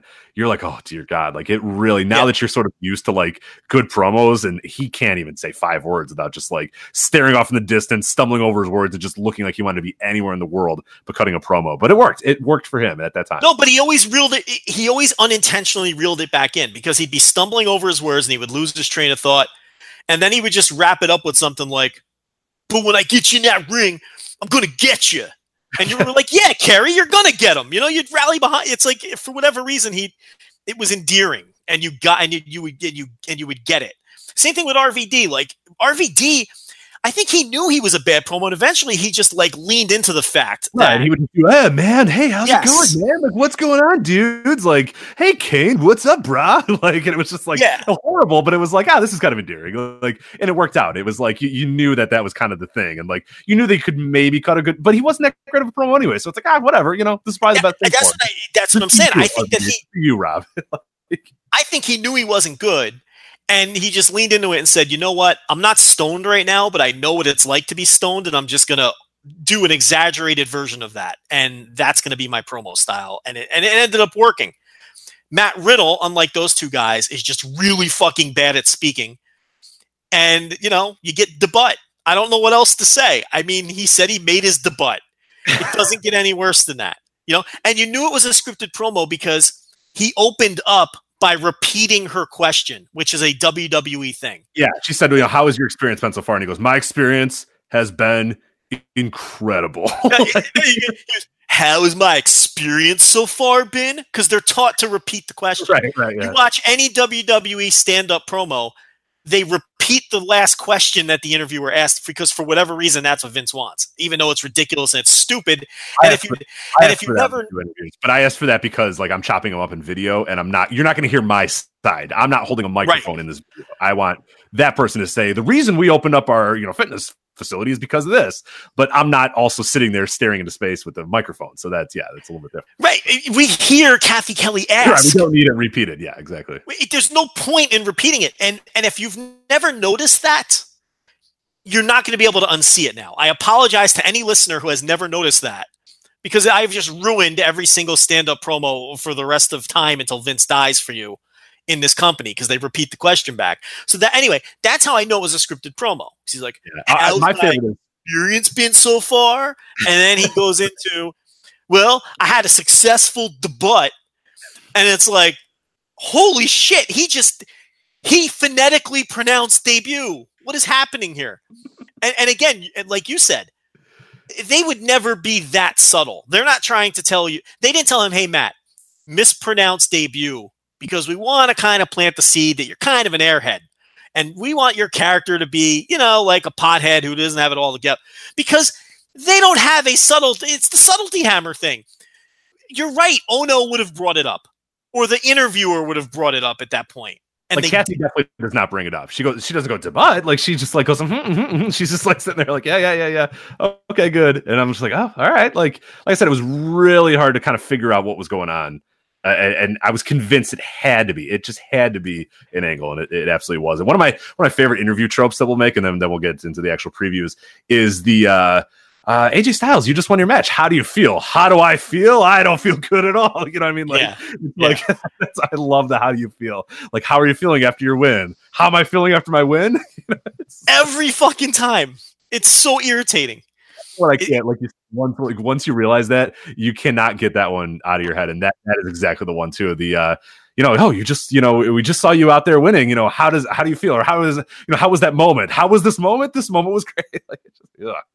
Do, do you notice too that um, his entrance theme is a terrible Muzak version of Regulators, right? And it's like he he uh, but but they they put like the bro like because you know they always have to give you that that impactful first note of any entrance theme so that the crowd will pop.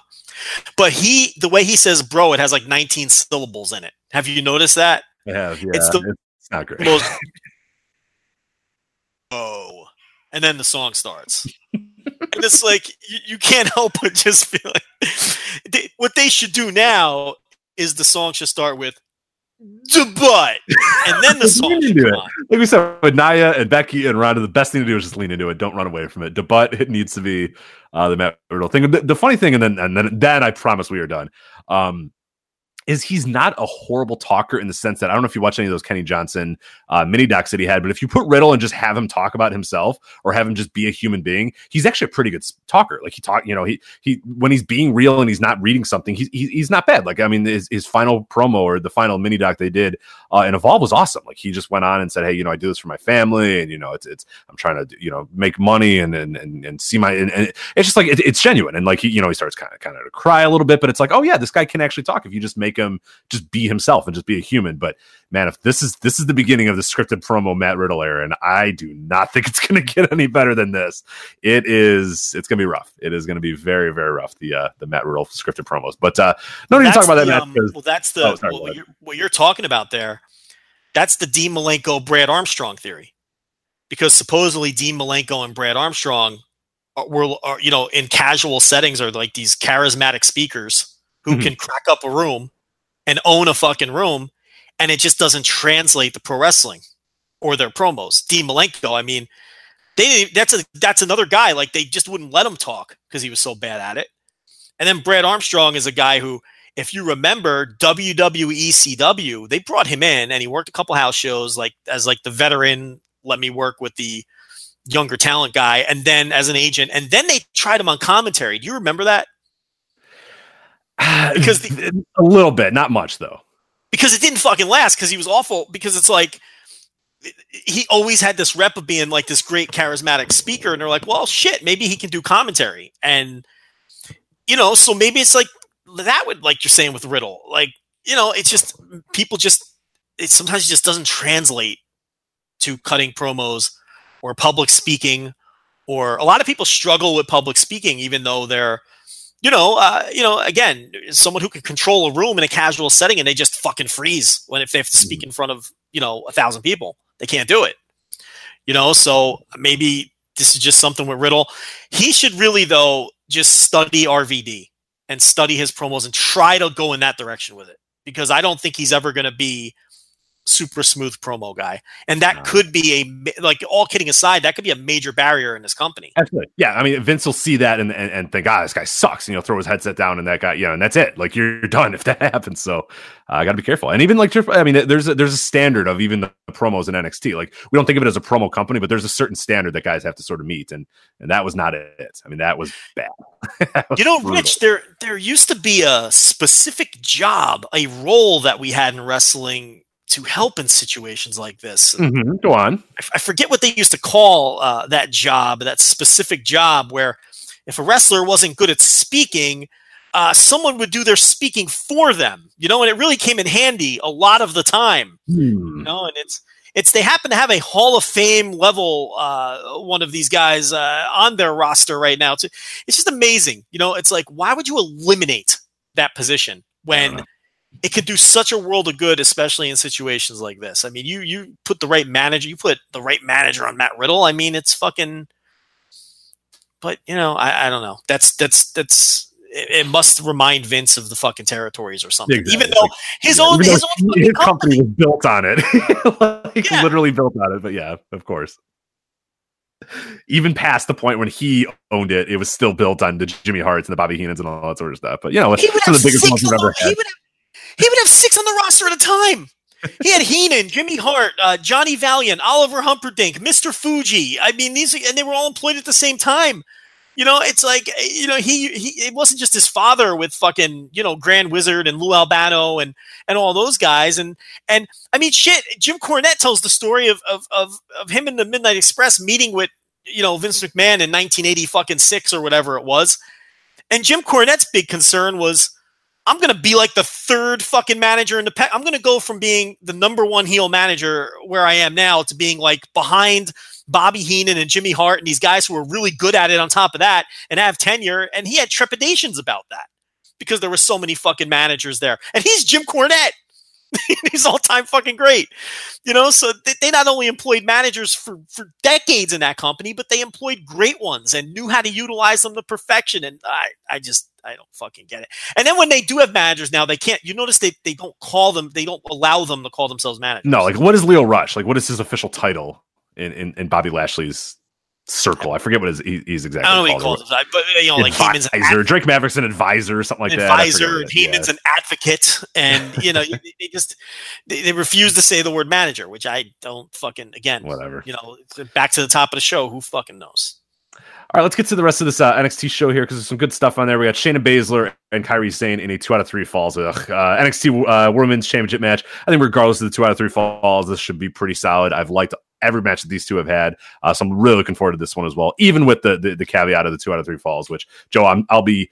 I, I, if I'm, I'm not a betting man, but I'm going to guess this goes to the third fall, and if it does, it'll be interesting to see who uh, who ends up winning. Do you think Baszler retains here? Because I feel like Sane's kind of done with it, the title now, and it feels like it's kind of Baszler's. But I don't know. I guess there's a chance that Sane could could win it right back. I think it can go either way. I guess it depends on what they want to do in terms of um, uh, calling people up and whatnot. So, and I haven't been clued in on anyone, either one of these people potentially being called up. So who knows? Um, I don't know. I, I love this feud though. It's my favorite thing going on in NXT right now because I'm not real hot on NXT these days. But I really love the Baszler Sane stuff, and I'm really looking forward to this match. It's my it's the match I'm looking forward to most on this show. Yeah, I was actually that was my hot take right there. Is that I am as well. I mean, this is the match. Uh, uh, even though there's some other better names in, in matches, and there's guys that I like a little bit more in, in other matches. This one I'm I'm most invested in because I love the story, I love the match, and I like everything that those two have done. So it'll be really awesome to see. Uh, and and we know they're going to get a bunch of time as well. We know that from there only being four matches on the show, so every single match here is getting tons of time, which will be great for these two. So I'm really really excited to see how this match uh, plays out. Uh, you have Aleister Black versus Johnny Gargano. Johnny Gargano is one of my favorite wrestlers of all time, but Joe, I have zero fucking interest in this match. I have negative interest in this match. I don't want to see it at all. And I like I like Black. I like Gargano. I hate the story. I cannot wait for this to be over. I ugh, gross. It'll be. I'm sure it'll be a good match too because Gargano's a great wrestler and Black's a great wrestler. The melodramatic shit. Oh, it's gotten even worse, Joe. I did not think it could get worse. It's gotten worse. It's so bad. Yeah, I don't I don't really care about this match or the outcome, and I hated the who done it. I thought it was hokey. I didn't think it fit the tone of NXT. I don't like the direction of Gargano right now. I think he just needs to get called up and they need to slap the reset button and he needs to be a fiery underdog babyface again. Um, you know, but what I'm going to do here is I'm going to attempt to allow myself to just enjoy it because I think it could be a good match. If it Oh no, uh, the match is going to be good. Yeah, the match. I mean, it's gonna. There's going to be a lot of bullshit where they're you know sitting on the mat with their legs crossed, and Aleister Black going, "Why'd you do it? Why'd you do it?" And Gargano being like, "I had to." You know what I mean? Like shit like that. That's going to happen. But the everything in between that is going to be great. Like everything in between that is going to be good wrestling. There's just going to be a lot of you know guys shouting at each other and, and yeah, and, I, and stuff I like can't that. deal with the cutting promos on each other during the match. I can't deal. And you're that. gonna get that. You know you're getting that too. You know there's gonna be like ten minutes of Gargano being like, "I had to do this because of you." Like you know what I mean? Like just it's like, oh my god, yeah. You know, and Gargano can be a heel. We've seen it. I mean, we we, we were Yeah. doing the Oh, show. no, he was a oh, great yeah. heel. He was one of the best heels in wrestling, and we were talking about it. and Nobody was watching Evolve or, or, or DGUSA at the time. We're screaming to the high heavens, you know, back in 2014 of, oh my god, this guy's the best heel in wrestling. Go out and watch it, but not be not by being a melodramatic. You know, I had to do it because I've turned to the dark side and yada yada yada yada. It was he was just cocky asshole you know guy evil you know heel. And and this this i i don't know. It's it's like you said hopefully it's only a short term and then he kind of shakes it off and goes right back to what he was. Because i think that's the long-term play of him as a as a big time baby face but yeah this uh this whole melodramatic stuff is i could do without it for sure Yeah, I don't need Nikki Cross jumping around the ring going. i know who did it i know I know, doing? I know. I fucking cannot stand. Oh. NXT's been Oh, terrible God. lately, man. That's the, NXT's been really bad lately. like, let's be honest. You know what I mean? I like NXT in this takeover. We say never bet against a takeover. When it's all done, this takeover is probably going to rock, and there's going to be a lot of good matches. But NXT TV has been shit lately. It's Real and, if, and, and and it's like an hour that feels like three hours. It's just such a slog to get through it too. It's like I turn it on. I turn on 205 live, and the runtime is 43 minutes, and I enjoy every fucking minute of that 43 minutes. And then I turn on NXT, and the runtime is 59 minutes, and it feels like it takes a week to get through it. It's Yeah. just, yeah. So I, I'm not really in love with the rest of the stuff we're about to talk about. All right, well, that's, that'll make for a great preview here. Uh, Tommaso Ciampa defending the NXT Championship against Velveteen Dream. I cannot really get a feel for this match whatsoever. I have, I don't know if you're different. I don't know if people listening are different. I am not interested in this at all. And I, I Dream's a guy who I, you know, I, I, I like, and I think he's a, he's a great prospect for the future. Ciampa is a guy who I've, I've seen many, many times and enjoy. I don't like the current NXT character, but man, I should be way more excited about this match because they're two guys that I enjoy more times than not. I have no feel for this match whatsoever. What, what, what is your take on this?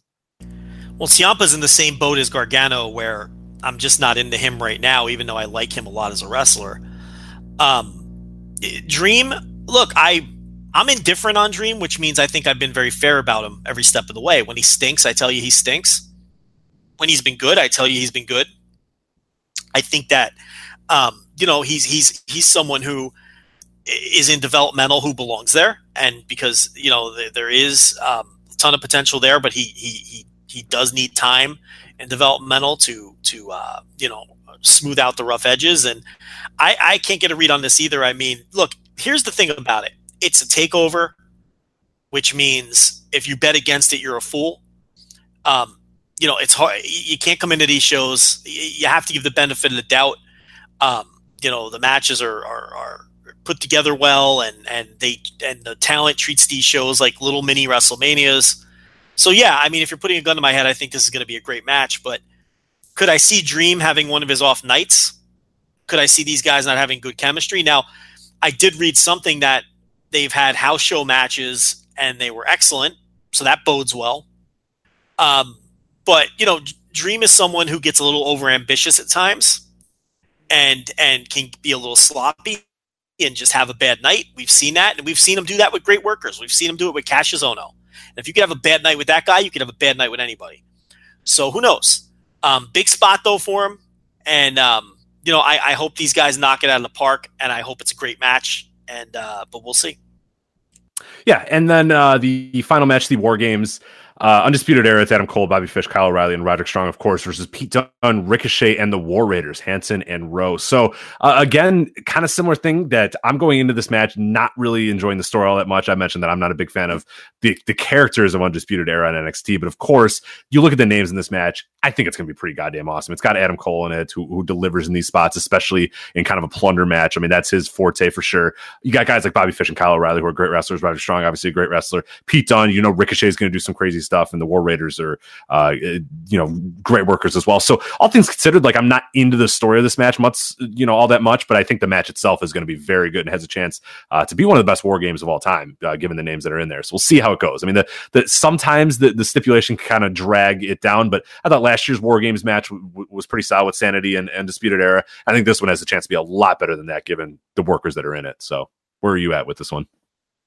I don't love war games matches. We've talked about it before. I think some of the historically, some of the war games matches to me are some of the most overrated matches of all time. I just, I think they're uh, egregiously long, and I think what they always have are super memorable spots. You can recall memorable spots from any high-profile war games match throughout history. Uh, they always manage to have some memorable spots in them and some uh, cool-looking stuff, and I think that kind of, um, you know, helps smooth over, you know, the first 12 minutes of a typical war game match, which is boring as fuck. Um, you know, and, and, and, it's like this match is going to be wild. It's going to be insane. It's going to have memorable spots. It's going to have crazy spots, especially when you look at who's in it. And at the end of the day, it's it's going to be one of those things where, yeah, I'm probably going to enjoy what I just watched. And I suspect, like most war games matches, um, I probably won't like it as much as other people do. And my God, do I sound like a curmudgeon?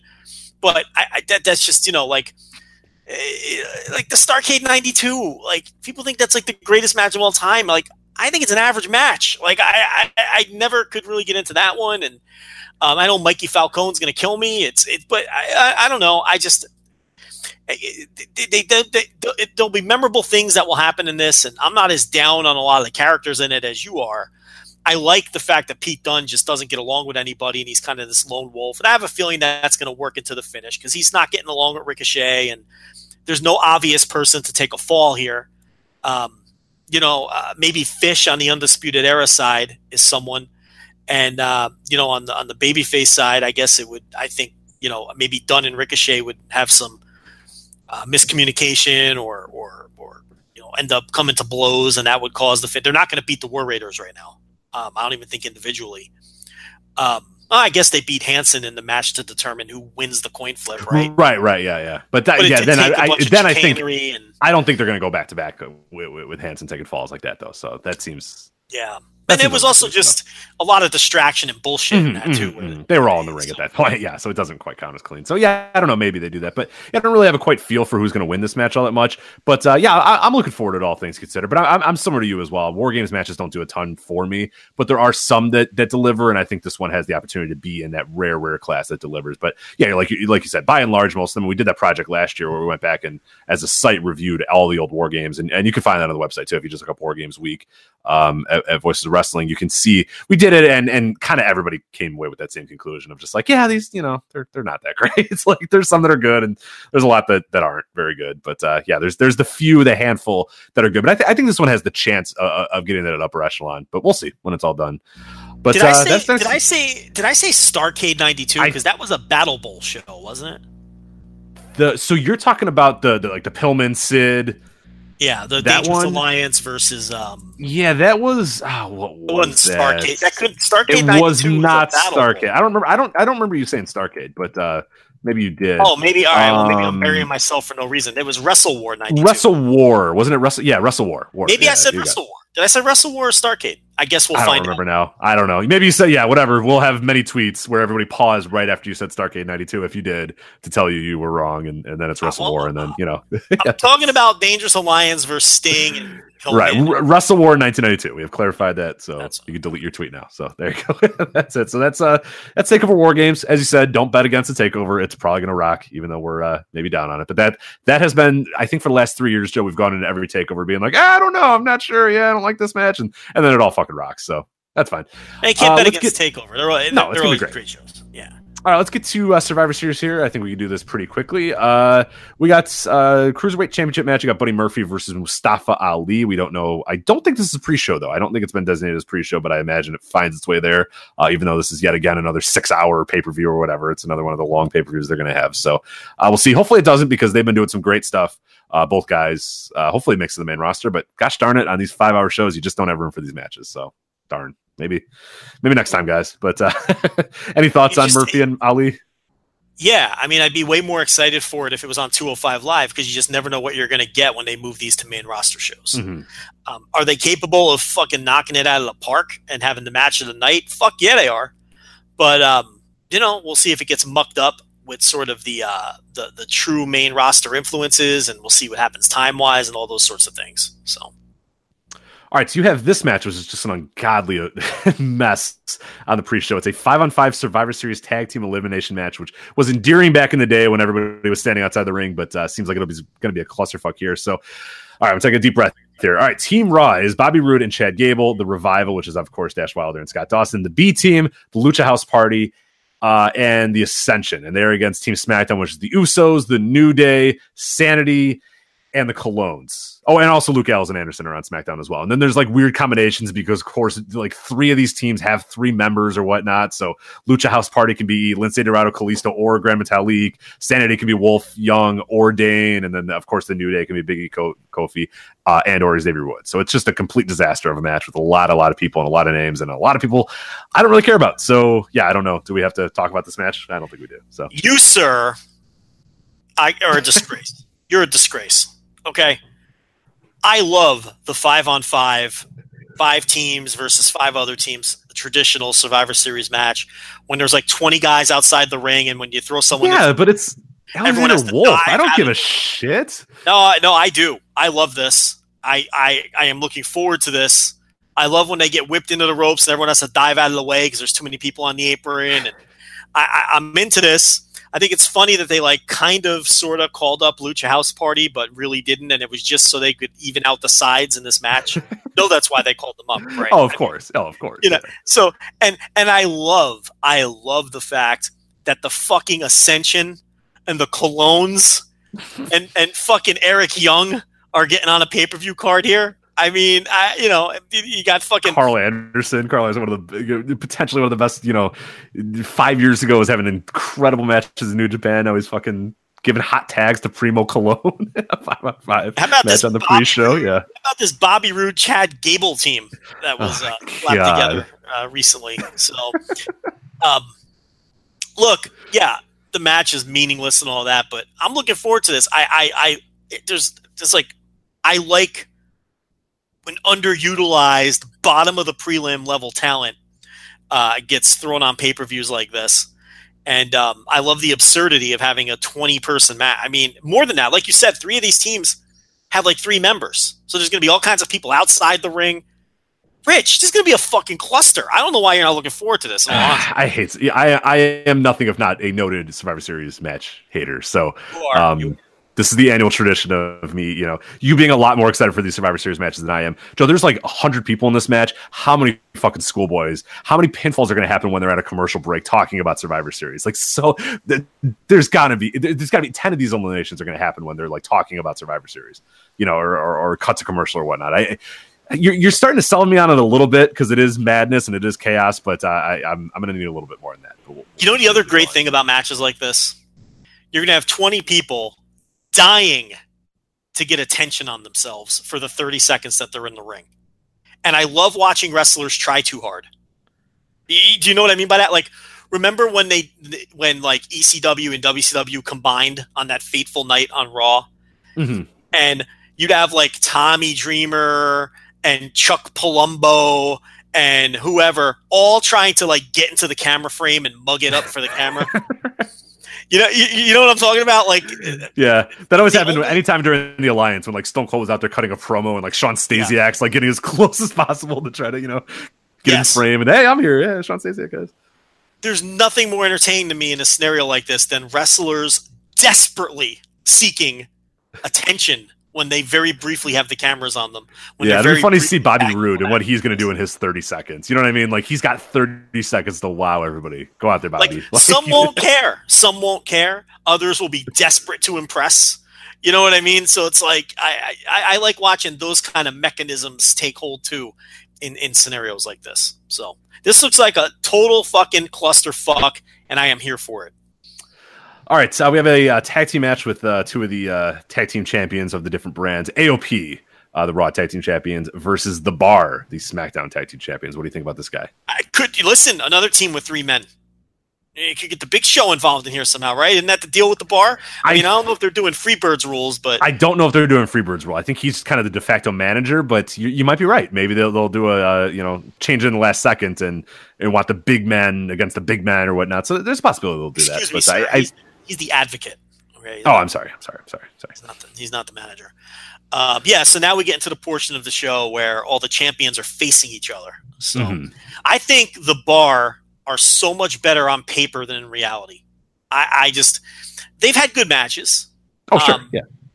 but but again, I- like I, I I I used to expect them to have great matches, and I don't think they ever really. Maybe there might be one or two I'm forgetting, but they always seem better on paper than like in theory than in reality. Yeah, like this match sounds good or whatnot, and then you watch it, and like that, that that's experience I pretty much have every time I'm done watching them, where I'm like, oh yeah, and like even during the match, I'm like, yeah, that was pretty good. And then when it was over, I'm like, yeah, that was all right, and then I just kind of forget about it and then never think about it ever again. Like that's they haven't had like those knockout drag out matches that you would sort of assume that they should. Uh, and and they're they're obviously capable of doing, and, and, and they've had a few times here and there, but yeah, it doesn't doesn't quite deliver to what you think it is uh, most times. But uh, we'll see how this ends up going. Uh, you get a five on five Survivor Series elimination match with the women. Oh, sorry, do you have anything more on AOP and the bar? I was just gonna say the bar is Volador in New Japan. right, right, yeah, right. We're like, oh, Volador versus uh, you know, Robbie Eagles. That should be great. It's not at all. Yeah, it's just not good at all. Uh, all right, Team Raw versus Team SmackDown. This is a five on five Survivor Series elimination match. Team Raw is made up of Mickie James, Nia Jax, Tamina, Natalya, and Ruby Riott. What a unit right there. Uh, versus Team SmackDown: Carmella, Naomi, Sonya Deville, Asuka. And to be announced, Joe. This match sounds horrible. There's a lot of bad workers. Oh my god, I didn't really Oh, realize until I was reading it off. My god, Mickie James and Asuka have their work cut out for them. Oh boy, Ruby Riott as well. Well, Oh, here's boy. the thing: This is bad. Asuka stinks too. All she does is throw hip toss, like the fucking right Ruski fucking hip throws at people. I mean, this is so bad on paper. I mean, it's horrendous. You've got Nia Jax, Tamina, Natalya, Oh, yeah. Oh, Carmella, Carmella, Sonya Deville, Asuka, who doesn't care anymore. That's six horrible people. You, you didn't even mention there's going to be three people meandering around the ring with Alexa Bliss, Liv Morgan, and Sarah Logan just wandering around ringside. So there's going to be a thousand people outside. and I, I think Mandy Got- Rose is the TBA, but I, I assume that that's the TBA, but I don't know. Maybe well, that's not exactly fucking working up my. I was fucking gonna say that's not gonna help. Yeah. Who gives a shit about Mandy Rose? I mean, this looks horrendous on paper. This looks so bad. You know, Which, you the hope- juxtaposition of this coming like a month after you know uh, uh, Evolution, which is a great pay per view, and it's like, how is this the best you could come up with? Like, there has to be better people, right? And somehow there's just not. So this is the match that has the rapid fire eliminations. You get rid of Carmella, you get rid of Tamina. You, this is where you want your roll ups. You want the Rich Crates roll ups. And the best you can hope for is it comes down to like Ruby Riott and Asuka or something, and then they have a good five minute fucking closing stretch. I mean, it's the best you can fucking hope for. Uh, but the TBA, I mean, if it's a big star or something, I don't know what they got. I- don't know, but it just fucking looks like sh- absolute fucking. yeah, this bullshit. I didn't realize until I was reading the names. I was like, oh god, that's that's gonna be that's gonna be a thing there. But uh, now we got the men's five on five Survivor Series elimination match. You got Team Raw, which is Dolph Ziggler, Drew McIntyre, Braun Strowman, Finn Balor, and Bobby Lashley uh, versus Team SmackDown: The Miz, Shane McMahon, Rey Mysterio, Samoa Joe, and Jeff Hardy. Okay, I don't usually like Survivor Series matches, but I'm all here for the Team SmackDown Miz, Shane McMahon, Rey Mysterio Jr., Samoa Joe, and Jeff Hardy. I am here for that. So What do you mean? These I- are all fast friends. I don't understand. you know, you know, that is one thing. I'll, I'll admit I am a Survivor Series match hater because the matches themselves kind of suck. But I do enjoy the you know the, the, the random collections of, of human beings on the side of the ring that have to work together. Um, and try to survive. You know, of course, the teams of five are striving to survive, Joe. But uh, the Miz, Shane McMahon, Rey Mysterio, Samoa Joe. I can't get past the Rey Mysterio and Shane McMahon combination. I don't know that that just tickles me for some reason. And then like Samoa Joe and and like the like I don't know. I, I, that team is pretty incredible. But uh, what do you think of this match? we don't get the late '80s promos with Mean Gene anymore, where the four or five guys pretend to be like Hacksaw Jim Duggan and, and Bret Hart both holding two. All of a sudden, as Hacksaw Jim Duggan's pal. I mean, why? It doesn't make sense. Yeah, And- no, and I, of I love course, the the- you know, slapping the shoulders too. That's my favorite part of like rubbing their Yeah, the shoulders. slap- oh, like, Yes. all right, yeah, all right, we're, we're gonna do it. Bret Hart's like, yeah, yeah, yeah. Everyone's in the background just like slapping him and like you know, g- you know, rubbing his you know traps and stuff. I love those promos. Just coked out fucking promos. They're great. Rubbing the traps. You're so They right. are. Like, They're always doing that. Yeah, they walk because the one guy has to come from the back to cut his promo. So like Bret Hart takes a step back, Jim Duggan takes a step up, and then like Bret Hart places his like his hand on his traps and starts to kind of rubbing them while the you know while Jim's cutting his the- promo. It's great. That's rugged Ron. Garvin's. That's rugged Ron Garvin's job to fucking rub Right. traps while everybody else talks. You know, Right. there's a lot of trap rubbing and fist pumping and fucking just sounds coming out of people. And you're right. The like three out of the five are always coked up. Like you could always spot the guy. Like Hawk is always coked up. You know, and it, you don't get that anymore. Like this Miz, Shane McMahon, Rey Mysterio, Samoa Joe, Jeff Hardy team, five total misfits. We should be. We, they should be rubbing traps, and and we're not to get the trap rubbing, and that's what's disappointing here.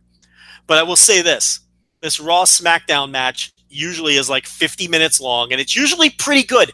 We always talk about it in the review, and we're like, "Wow, that was pretty good," even though it was an hour long. You know, like. So I, I kind of have faith. Why am I even doing this? I have no faith. Rich. Either going to over deliver or it's going to fucking be terrible. I'm trying to spin anything because we've been so negative on the show. We have been, So I'm yeah. Trying we got to get to this Big balance- Japan show that we really enjoyed. So we got to get to that. And again, this so. is another match with two advocates. Every match on this show has 19 people at ringside, fucking, you know, with Baron Corbin and Lio Rush in this case. Yeah, see, you So- wanted managers, you got them, Joe. They're all on the side of the ring. They're just not managers; they're advocates and associates. So, um, yeah.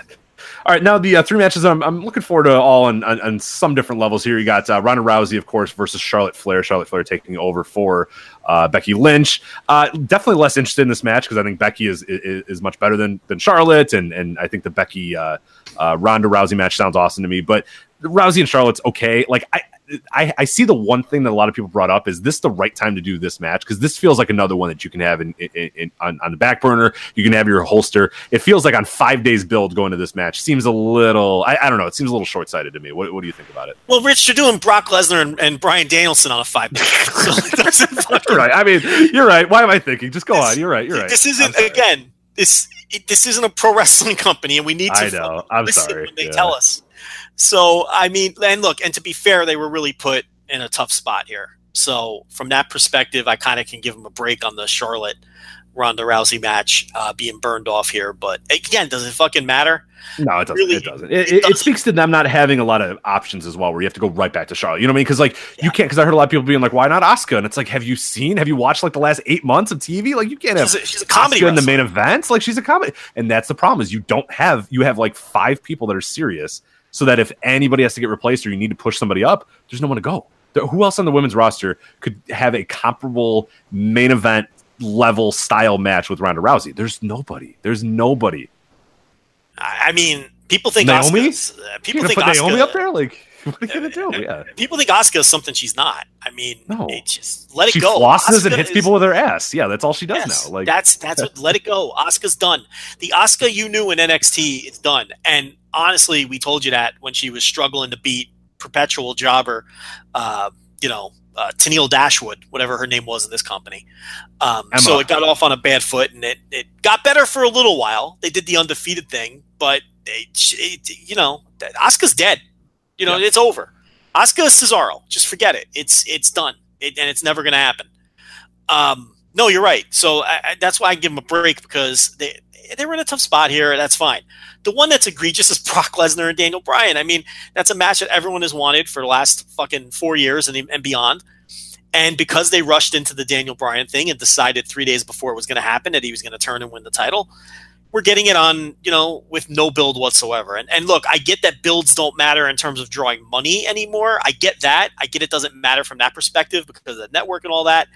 But it does still matter in terms of drumming up our interest in a match. entertainment. Yeah, the entertainment level and, and interest is, is definitely lessened versus if we had these guys, you know, doing a feud or building this thing up for 30 days or even two months or whatnot. But yeah, doing what Becky and Ronda are doing. Uh, you know, Right. that's what we, you know, it's like, and we're not going to get that because it all got thrown together on fucking three days' notice. So, you know, it's, yeah, what a bizarre company. What's the level? Uh, thoughts. One more match, and then uh, real quickly though, your thoughts on. I, I've seen this kind of making the rounds as well. What do you think about uh, Paul Heyman possibly turning on Brock Lesnar and siding with Daniel Bryan? Do you like it, hate it?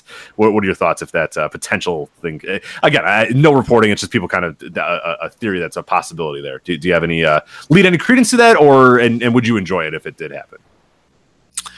Um, I'm sorry, Rich. I got distracted because Gabe Sapolsky's on Twitter marveling at the idea that old out of print ROH DVDs can go up to like $100 a pop in used bookstores and on eBay.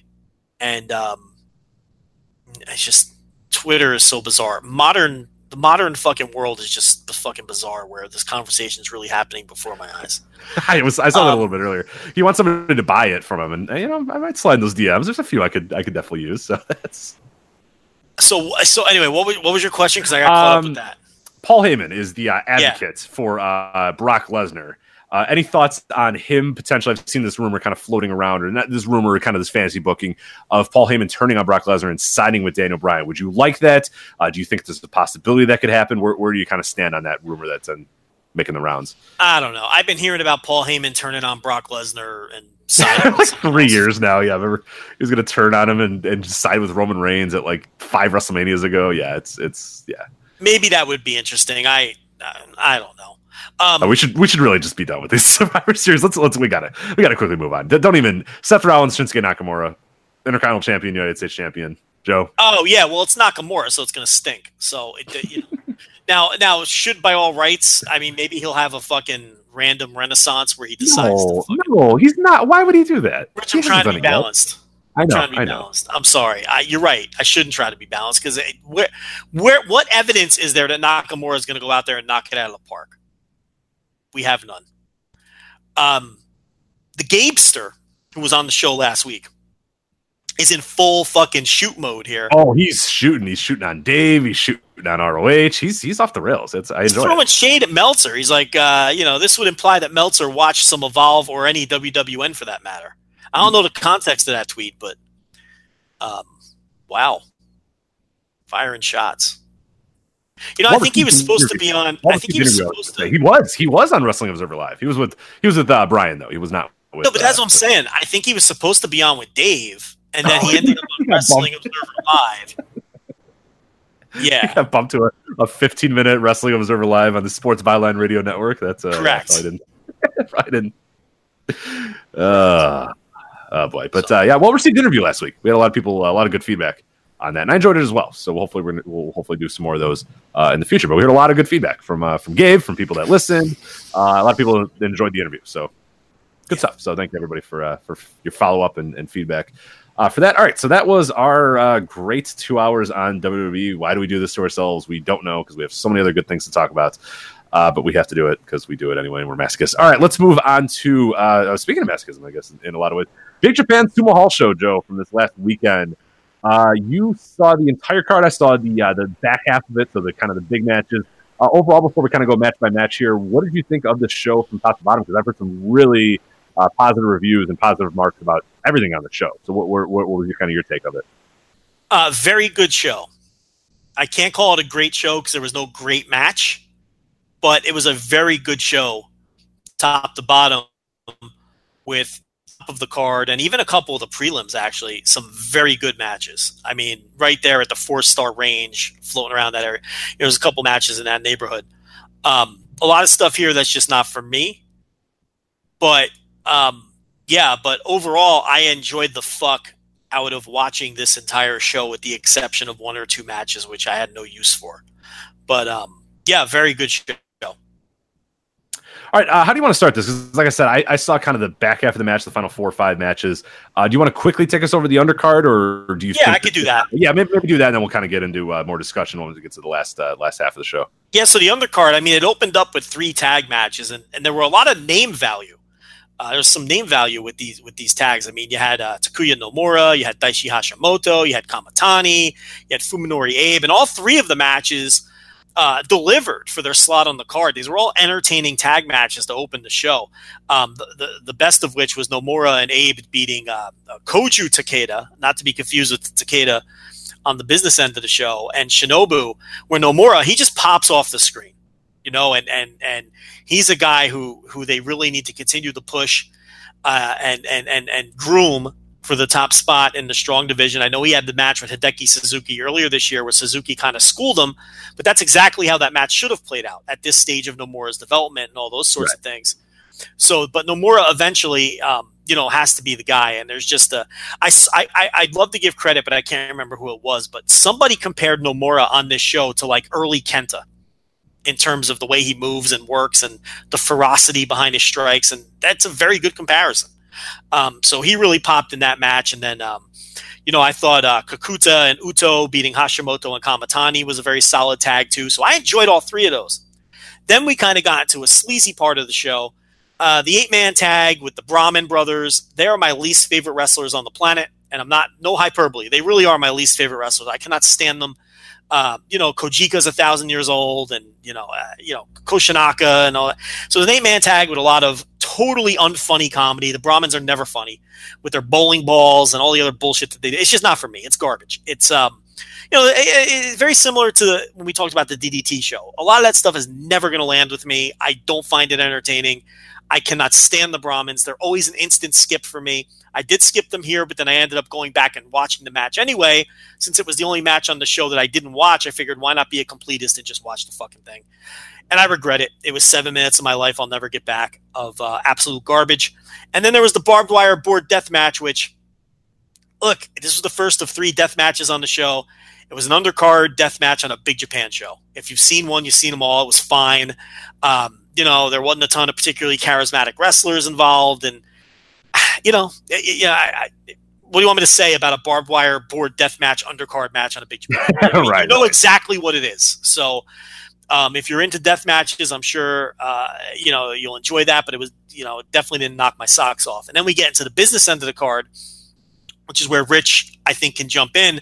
Rich, did you watch the Kawakami uh, Okabayashi match? This was the Okabayashi return match from the injury, and and to me it was it was. Uh, arguably the best match on the show. Did you see this or did you jump in? I did. No, I did. I did see this one. Yeah. Once I saw Okabayashi, I, I forgot that he was coming back on the show. And I know we talked about it a little bit, and we did a preview of Voices of Wrestling. But it wasn't until I sort of started to scroll through, and I went, "Oh my god, that's Okabayashi!" And I was like, "Oh shit!" And then I went back and, and made sure to watch it. You know, I really enjoyed it, and he's awesome. You, you know, and and I think it was uh, our, our, friend Alan Forel that mentioned that uh, some years back, you know, he got hurt and, and had missed a bunch of time, and then when he came back, he had like arguably his best year ever.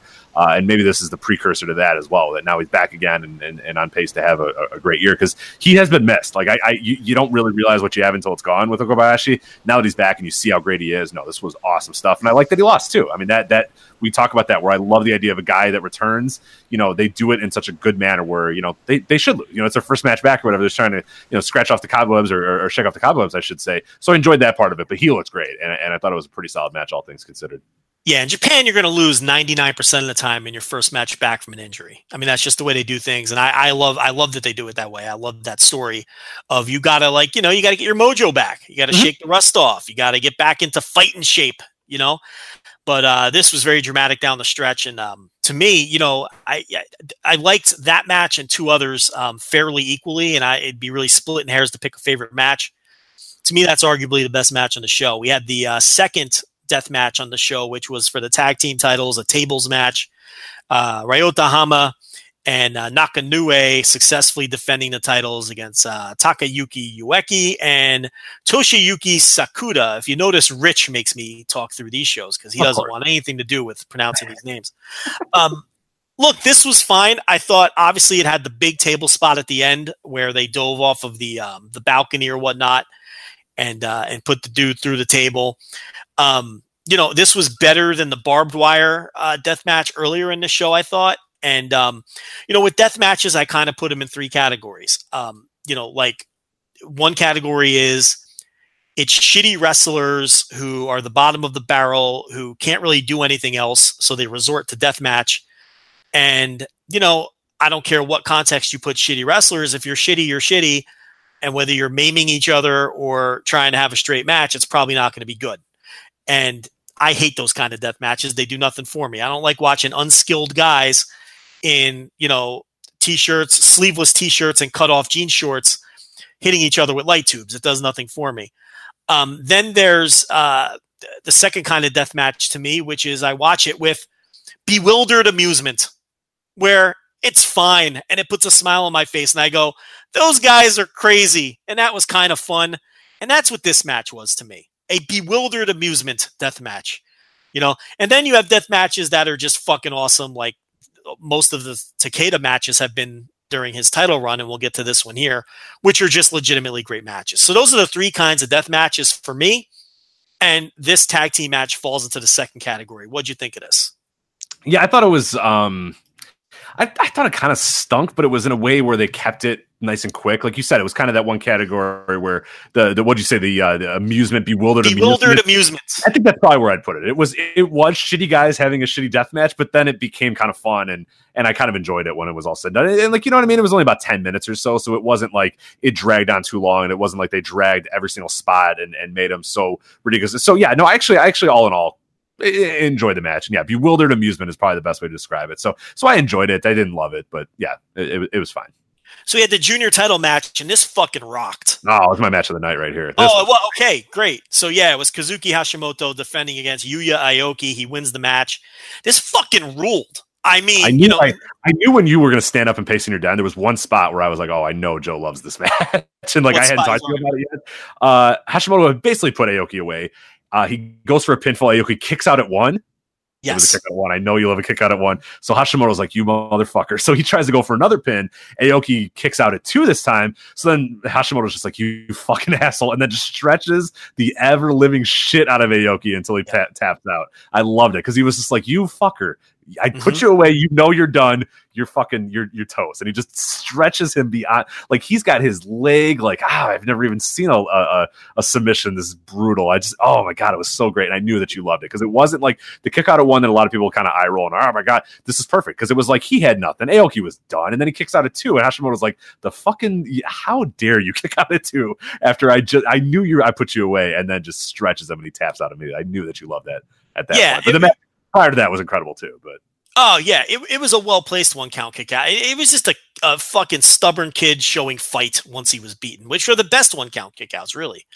And then yeah, I thought he was gonna rip a limb off of him. I mean, that was just fucking brutal. I mean, it was one of those I, I can't even describe the fucking hole that he had him in. But um, yeah, either that or the Okabayashi match for me uh, were match of the night there was another match that I have um, on this show in the same category, but let's keep going here. We had the uh, real quickly. I was going to say uh, Hashimoto is a guy that I've seen before and never really been all that impressed with, or never really liked was there something about this? Because did you come away with that way too? Because I was so impressed by his work in this match, and he's a guy that I've seen before, and I've always, you know, sometimes I've enjoyed it, and sometimes I've just kind of said, ah, whatever. But man, I came away being like, this dude is a fucking star. This guy's great. Like, was was I off uh, out to left field here? Have I been missing the boat on him? What, what's what's kind of what can you describe about that, or, or, or try to, you know?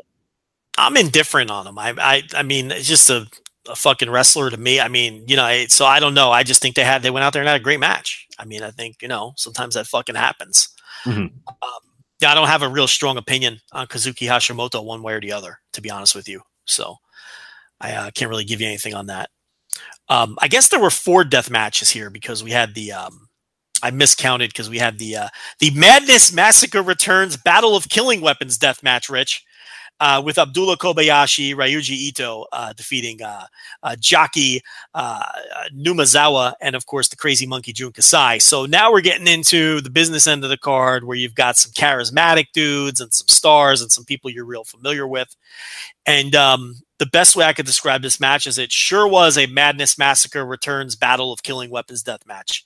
It delivered. It was uh, death match. It was. Now I didn't love this, but I thought it was what, what the shitty wrestlers one that you mentioned. I know that like Jun Kasai is pretty solid and and what got some charisma in there at least is what I'm there saying. There was charisma, but, but, it was it was pretty shitty. I yeah, I mean, I'm being diplomatic. I, what I was gonna say was, and I'll let you bury it.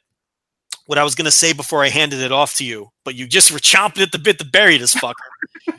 was um I think that if you're a big death match guy, you probably really like this, especially mm. if you're a fan of the people involved. But this was losing my interest. It's the kind of match where it's like I keep looking at my phone and I have to keep reminding myself to pay attention. And it's just, it wasn't, I don't know.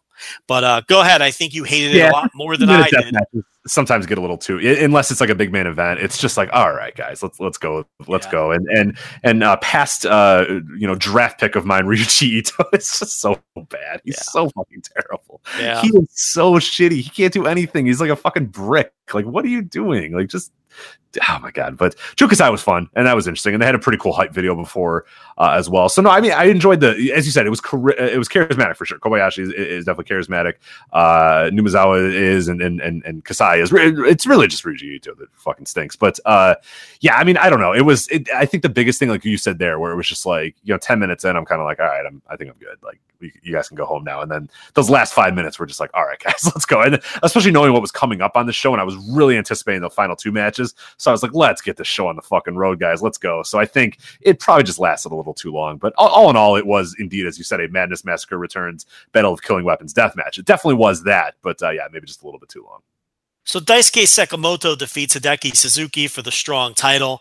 Rich, did you watch the time limit draw they had earlier this year? uh, you know I don't think I did Uh, Okay. I was I, people were talking about it and I don't recall that I did so no I don't think I, I ever You saw it. You didn't because just by the way you're talking, because that match fucking sucked. I mean, when I say that match sucked, this isn't Joe Lanza just doesn't like Hideki Suzuki. No, everyone agreed that that match fucking sucked. Every universal. This blew the fucking time limit draw out of the fucking water. Like this was a legitimately good match. Um, you know, right in that four star range, three and three quarters, four somewhere in there um maybe a you know it wasn't as good as the junior title match and it wasn't as good as the okabayashi match but it wasn't that far off and um, we got the title switch i did not watch it spoiled so i didn't necessarily know that sekimoto was going to win the title and um you know i thought it was a enjoyable fucking you know beefy match what did you think of this Yeah, I uh, I really liked it. I was uh, so yeah. I guess I did not see that first one because I really would have buried it. But no, I thought this was really solid. I think the result was fine, and I think you you got.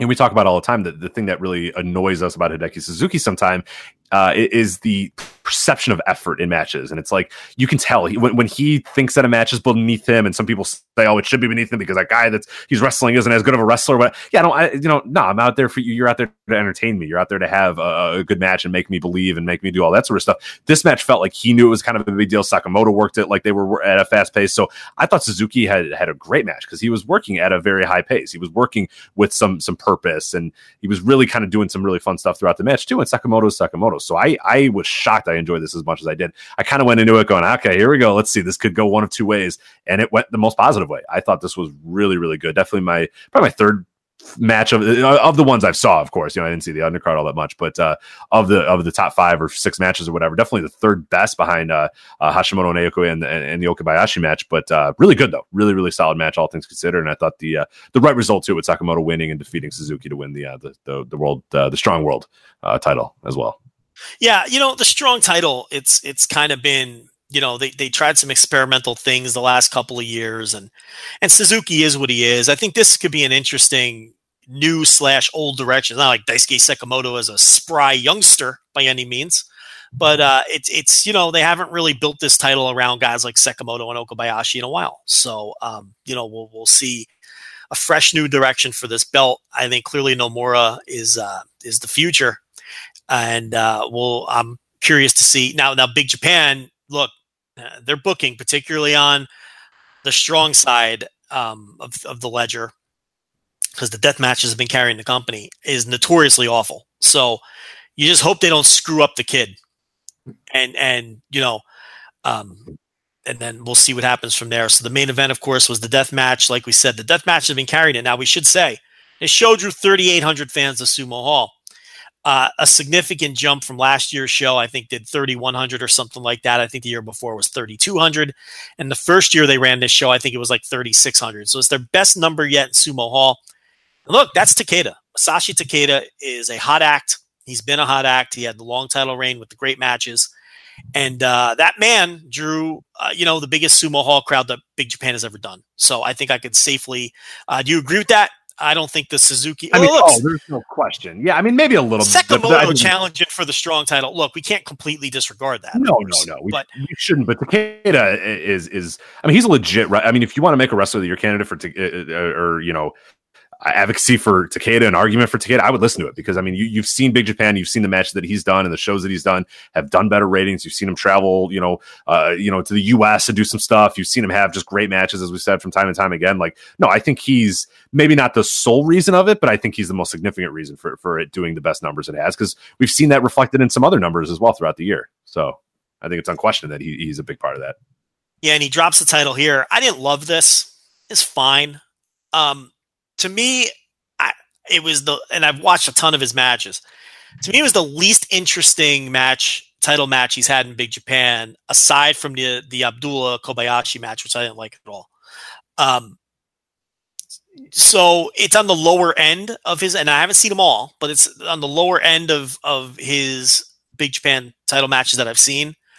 Um, it wasn't bad. I can't sit here and tell you it was a bad match, and it was you know it was above average, but I didn't like this as much as the Suzuki title loss. I didn't like this as much as the junior match or the Okabayashi return match. This to me was either the fourth or maybe fifth. Maybe the Nomura tag. I really liked it that much.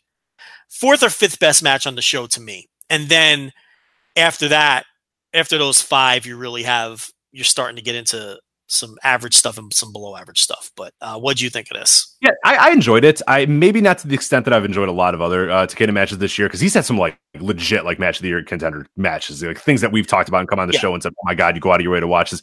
This is not one of those. This is probably the tamest matches that he ever had that he's had, you know, uh, of, of, this recent run or of recent vintage. Probably the, the the least intense of all those matches. There was a, a lot of spots that were a little just mistimed or didn't quite work, or maybe a full on botched or whatever. It just didn't have that same sort of intensity, speed, and and and and, and brutality that some of his other matches has had. But I still enjoyed it because I think he's that good of a deathmatch wrestler, and I think he's that good that that he can make a match that has a little bit of warts on it that, that isn't perfect. He can still make that pretty entertaining entertaining and pretty fun. So I thought, all things considered, I'm probably at a low end four for it, like maybe a four stars or whatnot. But I mean, I came in with super high hopes because this year he's just had like tremendous. He's had legit five star matches. You know what I mean? Like matches that are, are, are as I said, match of the year contender levels, uh, matches. And, and I assumed, you know, given the main event, given the high stakes, that this might have been another one of those. It wasn't. It wasn't quite at that level, but but I enjoyed it all in all. I I, I wouldn't put it above the, uh, the the junior title match at all. It would definitely be probably firmly my second uh, or third favorite match on the entire show uh, of what I saw at least. But uh,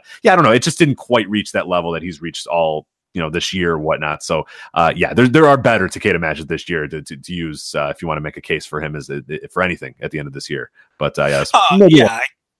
The, the, the Isami Kodaka match that'll be a top five match for me by the end of the year. I mean that's oh, that's great. Yeah, that's um, uh, June twentieth. If people want to go find that one, that that's one of the best matches to take place on the planet this year. I mean, it's just a tremendous match. And the Jun Kasai match, I liked a lot.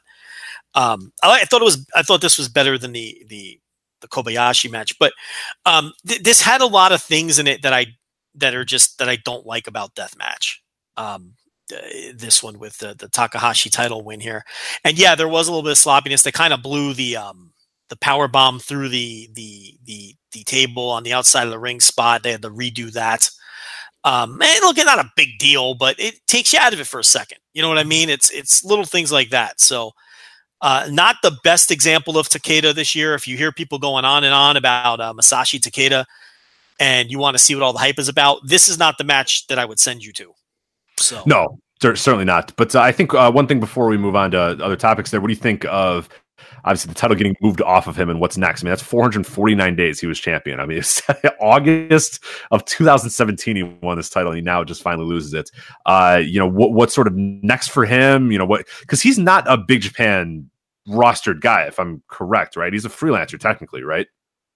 I think so. I mean, he's worked other promotions this year. He worked the All Japan Junior Tag Tournament. He freedoms. Uh, I know he did. Yeah, yeah as you said, yeah. he's done. So I don't know what technically his home promotion is. I, I, I assume that Cage Match would have that listed, but he works. He does work in a ton of different places. Um, it could be one of those things where he's had it so long. I mean, who's he, who's left to defend it against? Right. Um, they might just be out of stories to tell with him as champion. I'm not going to pretend I follow Big Japan on a day in day out basis. I mean, I follow it close enough to where I know what's going on and who the champions are and what the general tone is. But um, is my finger on the pulse of their booking like it is for you know six or seven other promotions? Probably not. So I might be the wrong person to ask, but it, it's probably just one of those situations where he's had it for so long and he's defended against everybody, and this is your big show. And if you want to put it on, um, and if you want to put the title on Takahashi, this is the place to do it in front of your biggest crowd on your highest profile event. So, um, you know, they did both title changes here. Yeah, for sure. So, uh, yeah, he's had 11 defenses of the title. Uh, Oh, yeah. I mean-. I mean, you say, come on. that's quite a few. And I, I, if I remember correctly, I don't have it up, but I think our our, our previewer was John Carroll and uh, uh, and Taylor both thought that, that there was a very good chance that he was going to lose the title here. So I, I think it all for people that had their finger on the pulse a little bit, it, it, it felt obvious and it felt like a good time for him to lose it. So that's fine. I just don't want him to go away because I, I I think he's awesome. So he, he's my connection to deathmatch wrestling, and we are nothing if not a deathmatch show now. So uh, hope he's you know obviously he's been with J- Big Japan on and off I think since God the early 2000s or whatever the not the early 2000s like the late 2000s I should say. Uh, so I doubt like he's he's done in, in in Big Japan or whatnot, but I just hope that he's he's still kind of in the mix because I think he's he's great. I mean he's really really good. So I just want to see him uh, as much as humanly possible. So uh, yeah, we'll see how that's. Uh, the the Jun Kasai match, in fact, was a freedoms match. Now that I think about it. Okay, oh yeah, yeah, yeah, that is right. Hmm. So, you know, th- those are to me my two favorite Takeda matches of this run. The Kodaka match, of course, and then the Jun Kasai match, which I'm looking through my notes, and yeah, that that was a freedoms match for sure. So, um, so there, that speaks to your point. He's kind of wrestling everywhere. I went four and three quarters on the Jun Kasai match. I mean, I thought that was fucking great too. But uh, the Kodaka match, that's one that the Isami Kodaka match is a match where if you want a full picture of the year of 2018 in wrestling, I think I would call that a must-watch match. You have to Oh, watch no, it, it's certainly a must watch. Yeah, it is. It is. It is a representation of one niche of pro wrestling at its finest, at its Yes. absolute best, and and you cannot tell the story of 2018 and, and, and be a comprehensive wrestling fan without watching that match or, or, watching watching that match. something of Takeda. Yeah, no, it, it's absolutely a, a, a must watch of this year. You have to. And and I I'm a guy again. It turned us into a death match show. Like I went into that match going, oh my god, another death match that everybody hypes up that I'm not going to love, and I came away going, oh my god, I need to see more. I love it. It's incredible. So Yeah. uh, yeah, I went to a fucking uh, game changer show not that long afterwards because I was so hyped up from it. So yeah, it's uh turned me into a deathmatch guy for sure. So um all right, yeah, so that is the Big Japan show. So definitely uh, I think highly recommended on your on your end. I mean, I'm gonna actually go back and watch some of those uh, early uh, undercard matches because I'm looking at them now in only about eight minutes. I mean, that's not bad. You know, I get three of those undercard matches and done in you know less than an hour, less than a half an hour. Jesus, yeah, I'm, I'm all in on that. So I'll Yeah, just- just. But Get it, just get out of there before the Brahmins. I know you're not going to like that. no, God, I would never. Why would I do that? And and the barb the first death match isn't it's it's a nothing match too. But yeah, the three tags, particularly the second two. But there's no reason not to watch the first one either. Like you said, they're all seven minutes long. Yeah, so that'd be cool. And then yeah, the last half of the card, really good stuff there. I mean, you got the junior match, which Joe and I both put over pretty well. Uh, there's some intrigue, I guess, in that the Madness Massacre returns battle, killing a weapon death match. I didn't love it. Joe enjoyed the care, uh, the charisma of the guys, but then uh, yeah, the final two matches, even though you didn't love the main event. I think there was enough there that is, is definitely watchable in only about 20 minutes. Uh, and then the strong match, uh, the, the the strong title match, you should definitely check out as well because I think it was really good. So yeah, all in all, thumbs up for uh, uh, Big Japan Sumo Hall show. So go them. Well, Rich, um, we've got one topic left, We do. which which means I have a question for you. Uh oh. I'm ready. Ready to answer. Ready, ready for that question? Yep. Let's bring it. Rich Craich, the captain, are you ready to go bouncing around the Indies? Do it. And we start with Evolve. We had Gabe on last week. He was setting up uh, his show in Detroit, his show in Chicago. Big reset button has been pushed. The NXT influence is upon us. And uh, I got to tell you, Rich, I did see the top three matches on the Evolve 115. Was that the first show? That was the Detroit show? Uh, 115 was the first show, yes, in, in, in Detroit, and then 116 was the Chicago show. Right. So I haven't had a chance to see the Chicago show yet, and I haven't had a chance to see the entire Detroit show yet. But I saw the final three matches. I saw the Street Profits successfully defend the Evolve Tag Team titles. This is also bizarre against uh, Anthony Henry and JD Drake. I saw Fabian Aichner, as expected, defeat Kassius Ohno, and I saw the unsanctioned match. Rich, it was unsanctioned. AR Fox defeats Austin Theory. When a match is unsanctioned, does cage match counted as a legitimate match? Is it on the books? I don't know. No, it's not. They have to delete it. Yeah, I don't even know why it was there. I, I found it on Cage Match, but it shouldn't be on there because it is unsanctioned, un, unapproved. They had to have uh, what hold harmless agreements. That uh, yeah, that they Gabe and Sal could not be represented for yeah whatever. So uh, how were how were those three? Because I, I have not seen anything of the Evolve Weekend unfortunately, which I'll get to in a, in a bit. Of why I did not see the show in Chicago. But uh, yeah, but uh, what would you think of those final three? Red hot crowd in Detroit. I'll say Good. that. Okay. Um, look like a healthy crowd as well. Street Profits, Rich. I got to tell you, this was like no other Street Profits match I've ever seen in my life. They, they, they worked indie style, and they fucking killed it. I mean, Good. this I'm this, hear that. I am glad. this Street Profits versus Anthony Henry and JD Drake match was worked at a breakneck pace. Totally non. It was not like an NXT TV style match or what I presume they're doing on the Largo Loop. There was no grab and holds. My God, it was just. This was an indie style WWN Evolve style tag match all the way with a hard pace and good action. And even Angelo Dawkins, who we buried underneath the earth. I mean, he, he was clearly, uh, to me, the least impressive person in the match, but he did not stick out like a sore thumb. You know, and um, Montez Ford, his charisma carries over on, the- you know, on an indie show, and and Henry and Drake, course, are solid guys, the workhorsemen. And I was very surprised at the style of match that the Street Profits worked. And then that bled into Fabian Aichner defeating Kassius Ohno. They went out there and just beat each other up for, I, you know, I, I assume it was like, it felt like it was about 12 or 13 minutes. Might have been a little longer, but that's what it felt like. And, you know, Aichner, you can tell that the crowd is kind of still warming up to him. They don't really know him very well, the fans. And the idea here was for Ohno to, to help get the guy over. And they had an, a tight little match, and, and they had one flub at the end because Aichner kind of does like a spinning power bomb, sit out power bomb as a finish. You know what I mean? Like he'll pick the dude up and rotate him and then hit a sit out power bomb. And he had trouble getting Ohno up initially. So he kind of had to, you know, he dropped him the first, not dropped him, but couldn't get him up the first time. And then he had to work a little harder to get him up the second time. And then he hit the finish and put him away. So that little flub, you know, was unfortunate. But other than that, they had a hard hitting match. And I thought Aichner looked great. And I think given some time, the, the thing with Aichner is I know like he's an excellent wrestler. He does he's a, he does impressive things for his size. I worry about him connecting with crowds. That's where I worry about Fabian Aichner. Crowd connection and mm-hmm. charisma issues. That's where I'm worried about him right now. I know he can work, and he had an excellent match with Ohno and all those sorts of things, and he looks great. But there are some. But look, that's why these guys are working these shows.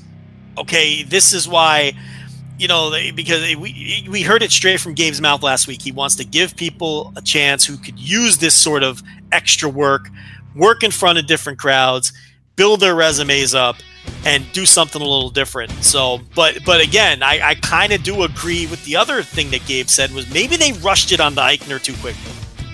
The, it seems like it would have been better to have him work up from the bottom of the card, win a squash or two, because he's an impressive looking dude with some awesome looking offense. Then beat some mid card guys. Maybe they should have built up Aichner a little bit for that Shane Strickland match instead of beating him right out of the gate, because I do see some issues with crowd connection with Aichner. I will say that.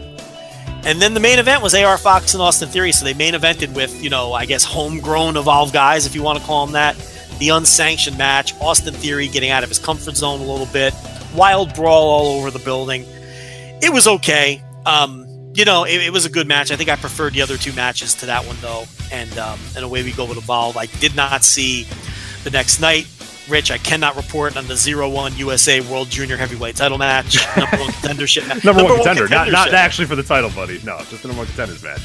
And For I will 0-1 have USA you World know, junior heavyweight title match. So. that's right. And I will have you know, Rich, that Matt Knicks did find his way onto this. He found a way. That that little shyster he found a way in a better spot than he would have been if he was in the freelance match. He got in a better spot. Not maybe not. Well, I don't know. lay- Deeper in the card, I guess. I mean, he was he was the open, you know, fourth from the top, so that's that's not bad for old Matt Knicks. Yeah, he found a way. That's uh, persistent that Matt Knicks. So that's you know. And I didn't see either Mustafa Ali match, but I'm definitely going to make it a point. They see they did a ref stoppage with Darby Allin. So I'm yeah, I'm interested to see that. Yeah, I'm very, very curious. I saw that result and was like, oh, okay, okay, okay, yeah. But uh, fortunately, yeah, I've not had a chance. It's been a busy, busy week, so hopefully, uh, be able to watch those those matches. Maybe we can report back on a future week when we, we get time to watch them. But yeah, there's just so much else going on this weekend. Uh, I did not get a chance to see those, unfortunately. Uh, you're probably wondering why I did not go to Evolve 116, and uh, do have to apologize to Gabe a little bit because I was hoping to go to that show. But instead, Joe, as we move on to our next topic, I went to AAW because, and you can blame the nurse for this one. We were, uh, she was playing around with her camera, and we ended up going to a uh, there's a state park uh, out in the same area. It's about an hour and a half away from where we live, and she was take photos of the fall and all that sort of stuff. And it was, you know, we were done with that, and she said, "Oh, you know, she asked me. I don't know why. I, I don't know what got into her mind or what possessed her to do this, but she said, "Hey, is uh, AAW running in LaSalle today?" And I was like, oh, "Yeah, like they are." And and and this is the you know the second to last show that they're going to do in LaSalle, and we were already in that area. I mean, which is already pretty far away from our house, so we decided since we're fucking already an hour and a half away from our house and AAW's running in the back, you know, a minute away from where we were. Why not go to AAW? So we went to AAW that night. So I uh, made my final show at the uh, Knights of Columbus. But uh, yeah, overall, a pretty okay show. I think the uh, the bottom half of the card was actually better than the top half. I'll kind of go over the results here real quick for you. Um, Six man tag match. You had Cody Rice, Mike Hartenbauer, who's a local guy. Is uh, he's retiring once uh, the LaSalle shows are done, uh, and Paco defeat Buck Nasty and the Hooligans. Uh, it's of course Devin and Mason the Cutters. Uh, you know, kind of solid comedy match. It was just a lot of comedy, so I'm not going to really get into that. That's Cody much, but- Rice. Oh, you know, what do you think? yeah, exactly. It's Cody Rice, who's a fat guy who you know dances and, and rubs baby oil on himself. Yeah, and he wears a bow tie. Uh, Hartenbauer, I don't think tagged in at any point, so I don't know exactly what he was doing or why he was in there. And Paco's like the local, you know, trainee that's kind of moved up the ladder and has become kind of a, a consistent performer as well. So pretty cool. And the Buck Nasty and the Hooligans are just like your classic like redneck heels or whatever. So it kind of worked uh, pretty well for them. So uh, you had a four way tag team match. It was the Besties in the world. This is Davey Vega and Matt Fitchett, and they defeat Connor Braxton and Stephen Wolf uh, Dante Leone and Sage Kanan, and uh, Dion Russman and Joe Asa. So yeah, not uh, not a lot of huge names in there, not a lot of guys that you may know, but some local talents. Uh, it's been getting some opportunities, but uh, Vega and Fitchett uh, look pretty good here, uh, and this was a pretty fun match. All things good. Braxton and, and Wolf doing a little bit more of their uh, kind of heel spiel uh, here, Give but uh, yeah, a, Davey Vega. How about this? Give me a synopsis on the four guys who don't even have cage match profiles yet. What do you Yeah, think so one, so I think it's Joe Asa. I forget who it is. Joe Asa looks like a dollar store, like Roman Reigns. Like if Roman Reigns just stopped working out, uh, that's I think that's Joe Asa. I don't actually don't know the difference between them. Um, I'm gonna be honest. I watched them a few days ago. I don't remember who Dante Leone and Sage Kanan were. I'm gonna do a quick little Google search because I don't remember what those guys looked like at all. But uh, yeah, Joe Asa and uh, Dion Russman. They both look like they look like like dollar store gorillas of destiny. You know, they have like long hair. I, they're obviously Samoan uh, of some descent, but yeah, they look like they look like uh, in no way uh, family members in, in some way, shape, or form. I don't know if they actually are. You though, don't but, uh, uh, you don't sound too impressed with any of these four men. They didn't nah, they were kind of bad. yeah, they were kind of bad. Uh, yeah, I'm looking Just wondering if there was some potential here. You see anything, or you know, I wasn't looking. Mm, nah, you could probably. Nah, All right, so. I think probably. Yeah, there was nothing there to get to look at. All right, so then we get some good matches here. AAW Heritage number one contendership three way match. You have DJZ, Myron Reed, and Trey Miguel. This is, of course, you hear those three names and you go, "Oh my god, this is madness!" And it was. They were diving all over the place, jumping all over the place, doing crazy stuff, jumping into the crowd. It's just a really fun match. DJZ, DJZ picks up the win. Uh, but yeah, really, really good. It's probably I don't know. I want to say my favorite match of the night. There's one coming up in a little bit, but uh, definitely right up there. Probably my number two match of the night. Uh, that was followed by a match that uh, wasn't as good. It was Quinn McKay defeating Allie Kat. And Joe, I know you've seen Allie Kat before. I, I hate to do it, but she's so bad. she's horrendous. I know you've buried her in the past. She is so bad. I, I the nurse is my barometer. You know what I mean? Because she doesn't watch this stuff. She's not a nerd like uh, me. That match was over, and she goes, "That girl kind of sucks." And I went, "Yeah, she, she does." And she always like asks me if like, "Oh, was that? Does she always suck, or is this like a?" Because like it might, you know, there's an off night that she might have or whatever. But she's always the barometer of like, "Hey, that wasn't any good. Is she usually bad?" And I was like, "Uh, she's usually not great." And it was like, "Ah, yeah, she's not very good." So yeah, that's uh, Allie Kat is um, not great at all. so. Uh, AAW Heritage title match. You have Trevor Lee defeating Rich Swann. This is a really hot match. Uh, Trevor Lee cut some promos at the beginning that were really good. You know, just talking about you know putting down the crowd and, and talking about his he he does the wrestling rules gimmick in, in AAW where you know he wants you know no DQs and all this sort of stuff where you know or, or disqualifications are, are are you know can be called and rope breaks and all that sort of stuff because AAW is kind of none no rope break no DQ none of that stuff. So kind of cool to see him cut that promo and, and the crowd was hot for it. And Rich Swann is great at getting the crowd hyped up as well. He was doing his dance to you know Lionel Richie for about ten minutes before the match started, which got everybody going nuts. And, and yeah, it was like molten heat for Trevor Lee and then huge positive uh, reactions for Rich Swann. So this was maybe not better than that Heritage title match, but uh, or the Heritage number one contendership, but uh, right up there too. And, and the crowd heat was off the charts for it. And uh, Trevor Lee gets the win. Uh, I forget ex- he did it by some nefarious means, but I, I'm blanking on what it was now. I saw a lot of wrestling this weekend, which I'll get to uh, in a sec. Now for my match of the night: Lucha Brothers, uh, Penta and Fenix uh, versus the Rascals, which is Desmond Xavier and Zachary Wentz. Awesome, awesome, awesome match. You know those four guys. You read off those names. You go, oh my god, that had to be great. It was. It was really, really good stuff from both of those guys. So. Um, definitely if you get a chance uh, check that match out from the show uh, really good and, and, and molten hot crowd as well for that uh, and, and guys diving all over the place chops and, and just exactly what you would expect from all those four names so really really good stuff So right it delivered to the expectations. Give me the stars, Rich. Give me stars. The stars for that one, uh, let me give it a four for that one. I'll give it a four for the Lucha Brothers. Uh, the Heritage Number One Contenders uh, match, I'll probably, I'll probably do a three and a half for that one. So it was definitely, it was definitely a step below, but still pretty solid. But yeah, I'd go four for the Lucha Brothers Rascals. Uh, then you had uh, MJF versus Main. Uh, was it Mance Warner? Mance Warner, uh, as you pronounce it there. MJF Mance Warner. Um, well, they're good promos. I'll say that. Both men are exceptional promos. And That's then a I'll fair way to because this was not good at all. Is, Man- is Mance Warner still doing the awful fuck Dave Meltzer gimmick? Uh, I I was hoping he wasn't. He's not. He's doing like a redneck dollar store Stone Cold Steve Austin thing. Um, so that's good. Sounds- yeah, because I was like, I was gonna eye roll. Yeah, it, it- yeah, it's not great, but uh, yeah, it was. Um, there was like six spots in this match, and I think they fucked up four of them. So yeah, it doesn't bode well. So uh, not good, not good at all.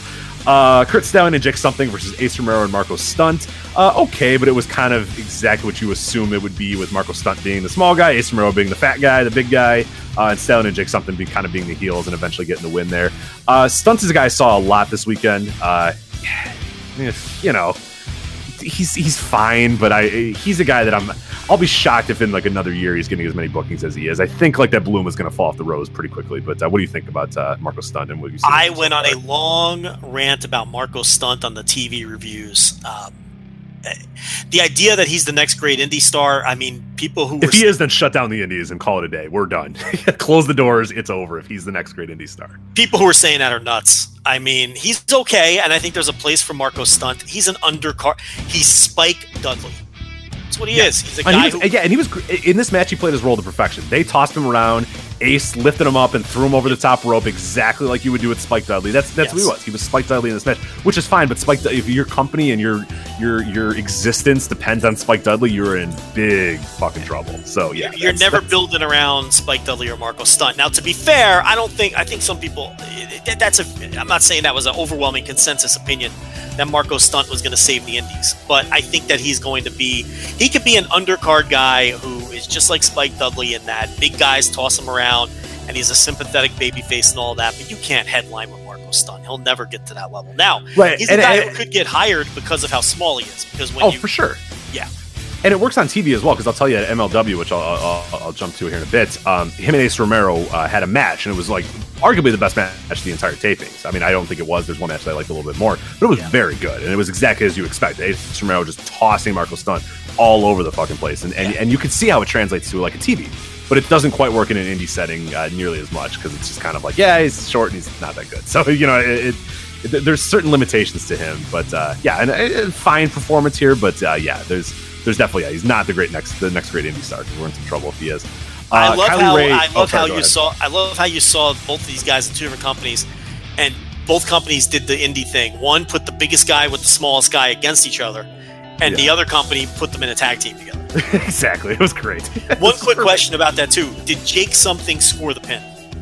Um, he did.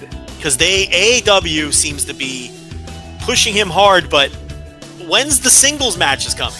That's my I know question. they need to. They need to because Stallion's kind of a geek, and and and, and Stallion's okay. Like he's fine, But Stallion would work so much better as like the second to Jake something, who's obviously like the the big guy. Like they can have matches from time to time, but yeah, I, I want something to have some some singles matches on his own too because I think he's capable of it. He's good enough. He's got the look.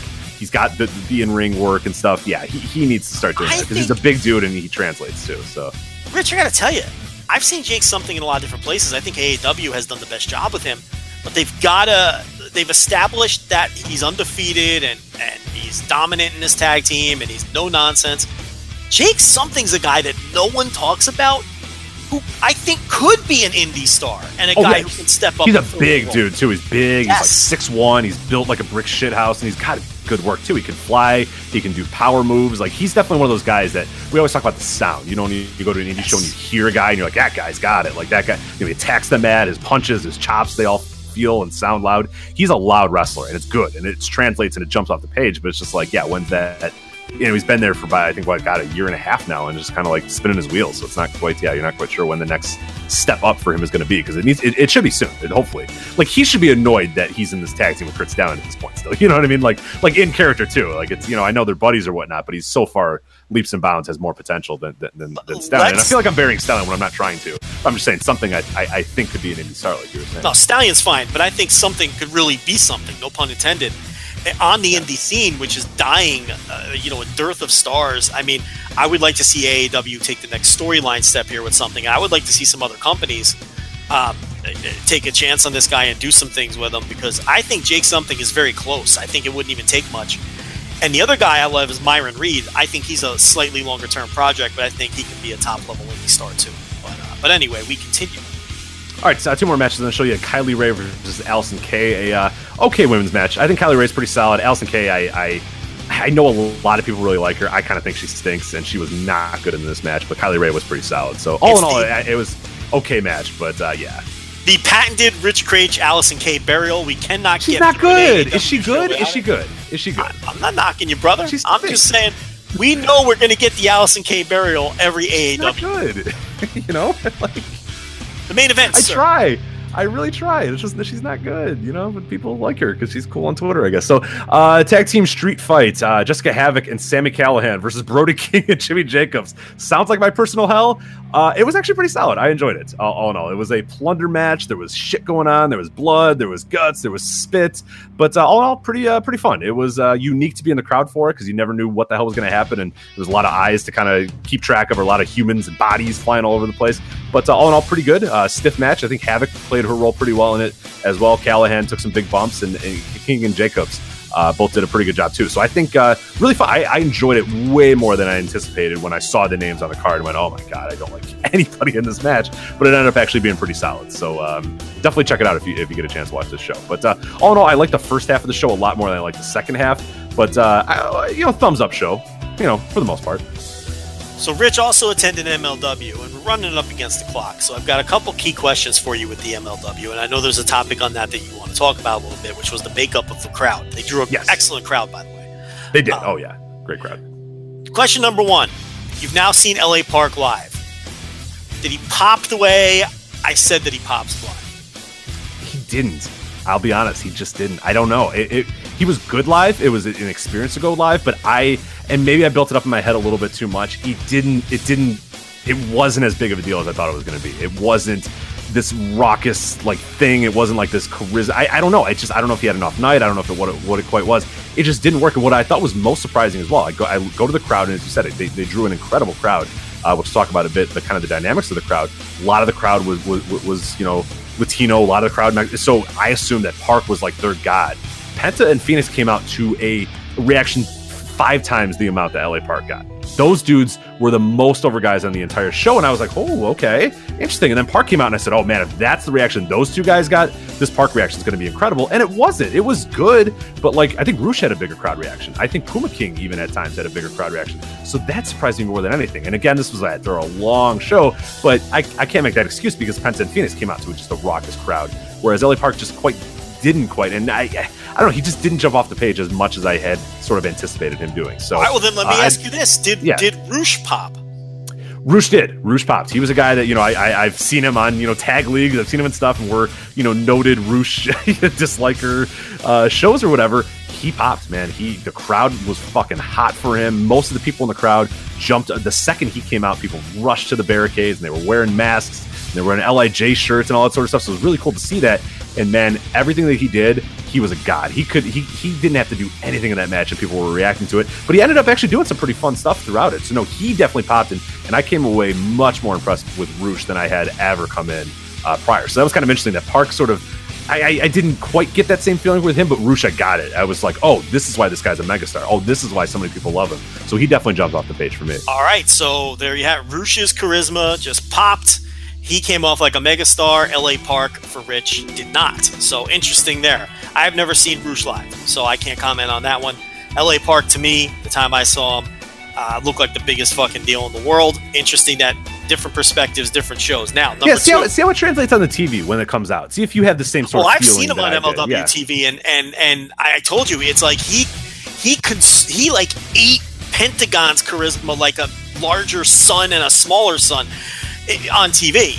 Now you're saying it was the opposite live, where Pentagon was the star and LA Park was didn't quite uh, feel the same to you. So yeah, and those guys work. Though the Lucha Brothers work a ton in Chicago as well. I mean, they're doing stuff not only in AAW but also in like little Lucha oh, yeah, shows and stuff throughout. So like they're the hometown guys. So I think the crowd definitely saw them as that as well. Which but I, not just I, crowd I reaction, just just aura as well. You're saying that LA Park, you didn't get the set. I the didn't get it. Yeah, I, I, didn't quite get it. No, and I was, I was, yeah, I was surprised. I was really surprised. I was anticipating really getting it, and I could not wait till it came out. And it came out, and, and you know, the match he had was really good. It was probably probably my favorite match of the entire tapings. I don't want to give any results because that's like five weeks of MLW TV that I yeah, we're not going to do that. We're yeah, not. I'm not going to do that because yeah, that, that that would suck for the next two months for me to spoil everything that they're going to do. But uh, no, they had what probably my maybe my second favorite match of the entire tapings, but really really good stuff from those guys. So Uh, it was a weekend to watch Fenix as well. I, I, was realizing as I watched, and we'll talk about it here in a bit as well, the Omega Fenix match that he had in NEW in between these two matches that I saw. And I was like, this fucking guy, I saw him have a great match in Chicago, fly to fucking Poughkeepsie, New York, have a great match, and then come back to fucking Chicago and have a great match. Like, what a what a monster Fenix has been this year. I mean, he does not get enough credit. Fenix and Pentagon get enough credit for how well they're doing all across the entire country in the world and just working a ton of different promotions too. But uh, yeah, really good stuff from them uh, on this taping. So the crowd makeup, quickly on that.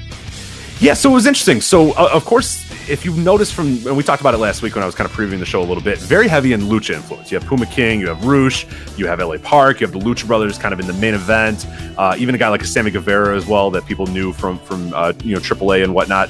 Um, the crowd dynamics were very strange. So I walk in and it was definitely your normal kind of Chicago indie crowd. There was a few of the guys that I recognized all over the place and those sort of dudes and, and whatnot. And then as the crowd started kind of filing in, the bleachers started filling up and filling up and filling up and filling up, and I realized, oh shit, they weren't lying about this thing is sold out. It was sold out. There wasn't a seat to be had in this entire arena. As it sort of filled out, it was the makeup was definitely like 60 40, maybe even 70 30 of like Latino families, like women, children, you know, entire families there, which was unique because you don't get that at a normal, you know, AAW show, isn't that? You're going to get a few families here and there, but for the most part, it's what I said the Chicago area indie fans or whatever, the people that I kind of see at every single show. So that made an interesting dynamic. And, and as the show went on, like, you know, Roosh came out and you heard them. They, they were very vocal in that. The interesting thing about it is your indie fans were very into just about everything. Your indie fans, like, you know they were into just about everybody. They were into Roosh just as much as they were into PCO and Brody King or whatever. But the the families, the ones that came like the, you know the seventy or sixty whatever percent, they didn't know any of the local indie guys. They didn't give a shit about PCO. They did not care about Brody King. They didn't give a shit about a low key Shane Strickland. That low key Shane Strickland match you'll get to on the tapings. Crickets. They didn't care about those. Then Lucha Brothers comes out and they they're going nuts. Puma King go, has a match with MJF. They go nuts. You know the Lucha Brothers go, they go nuts. Like LA Park, uh, even even his son they go nuts for. So it was a very interesting crowd dynamic. And and what I found kind of interesting about it is we were all kind of talking about it there in, in the press row as well. Is like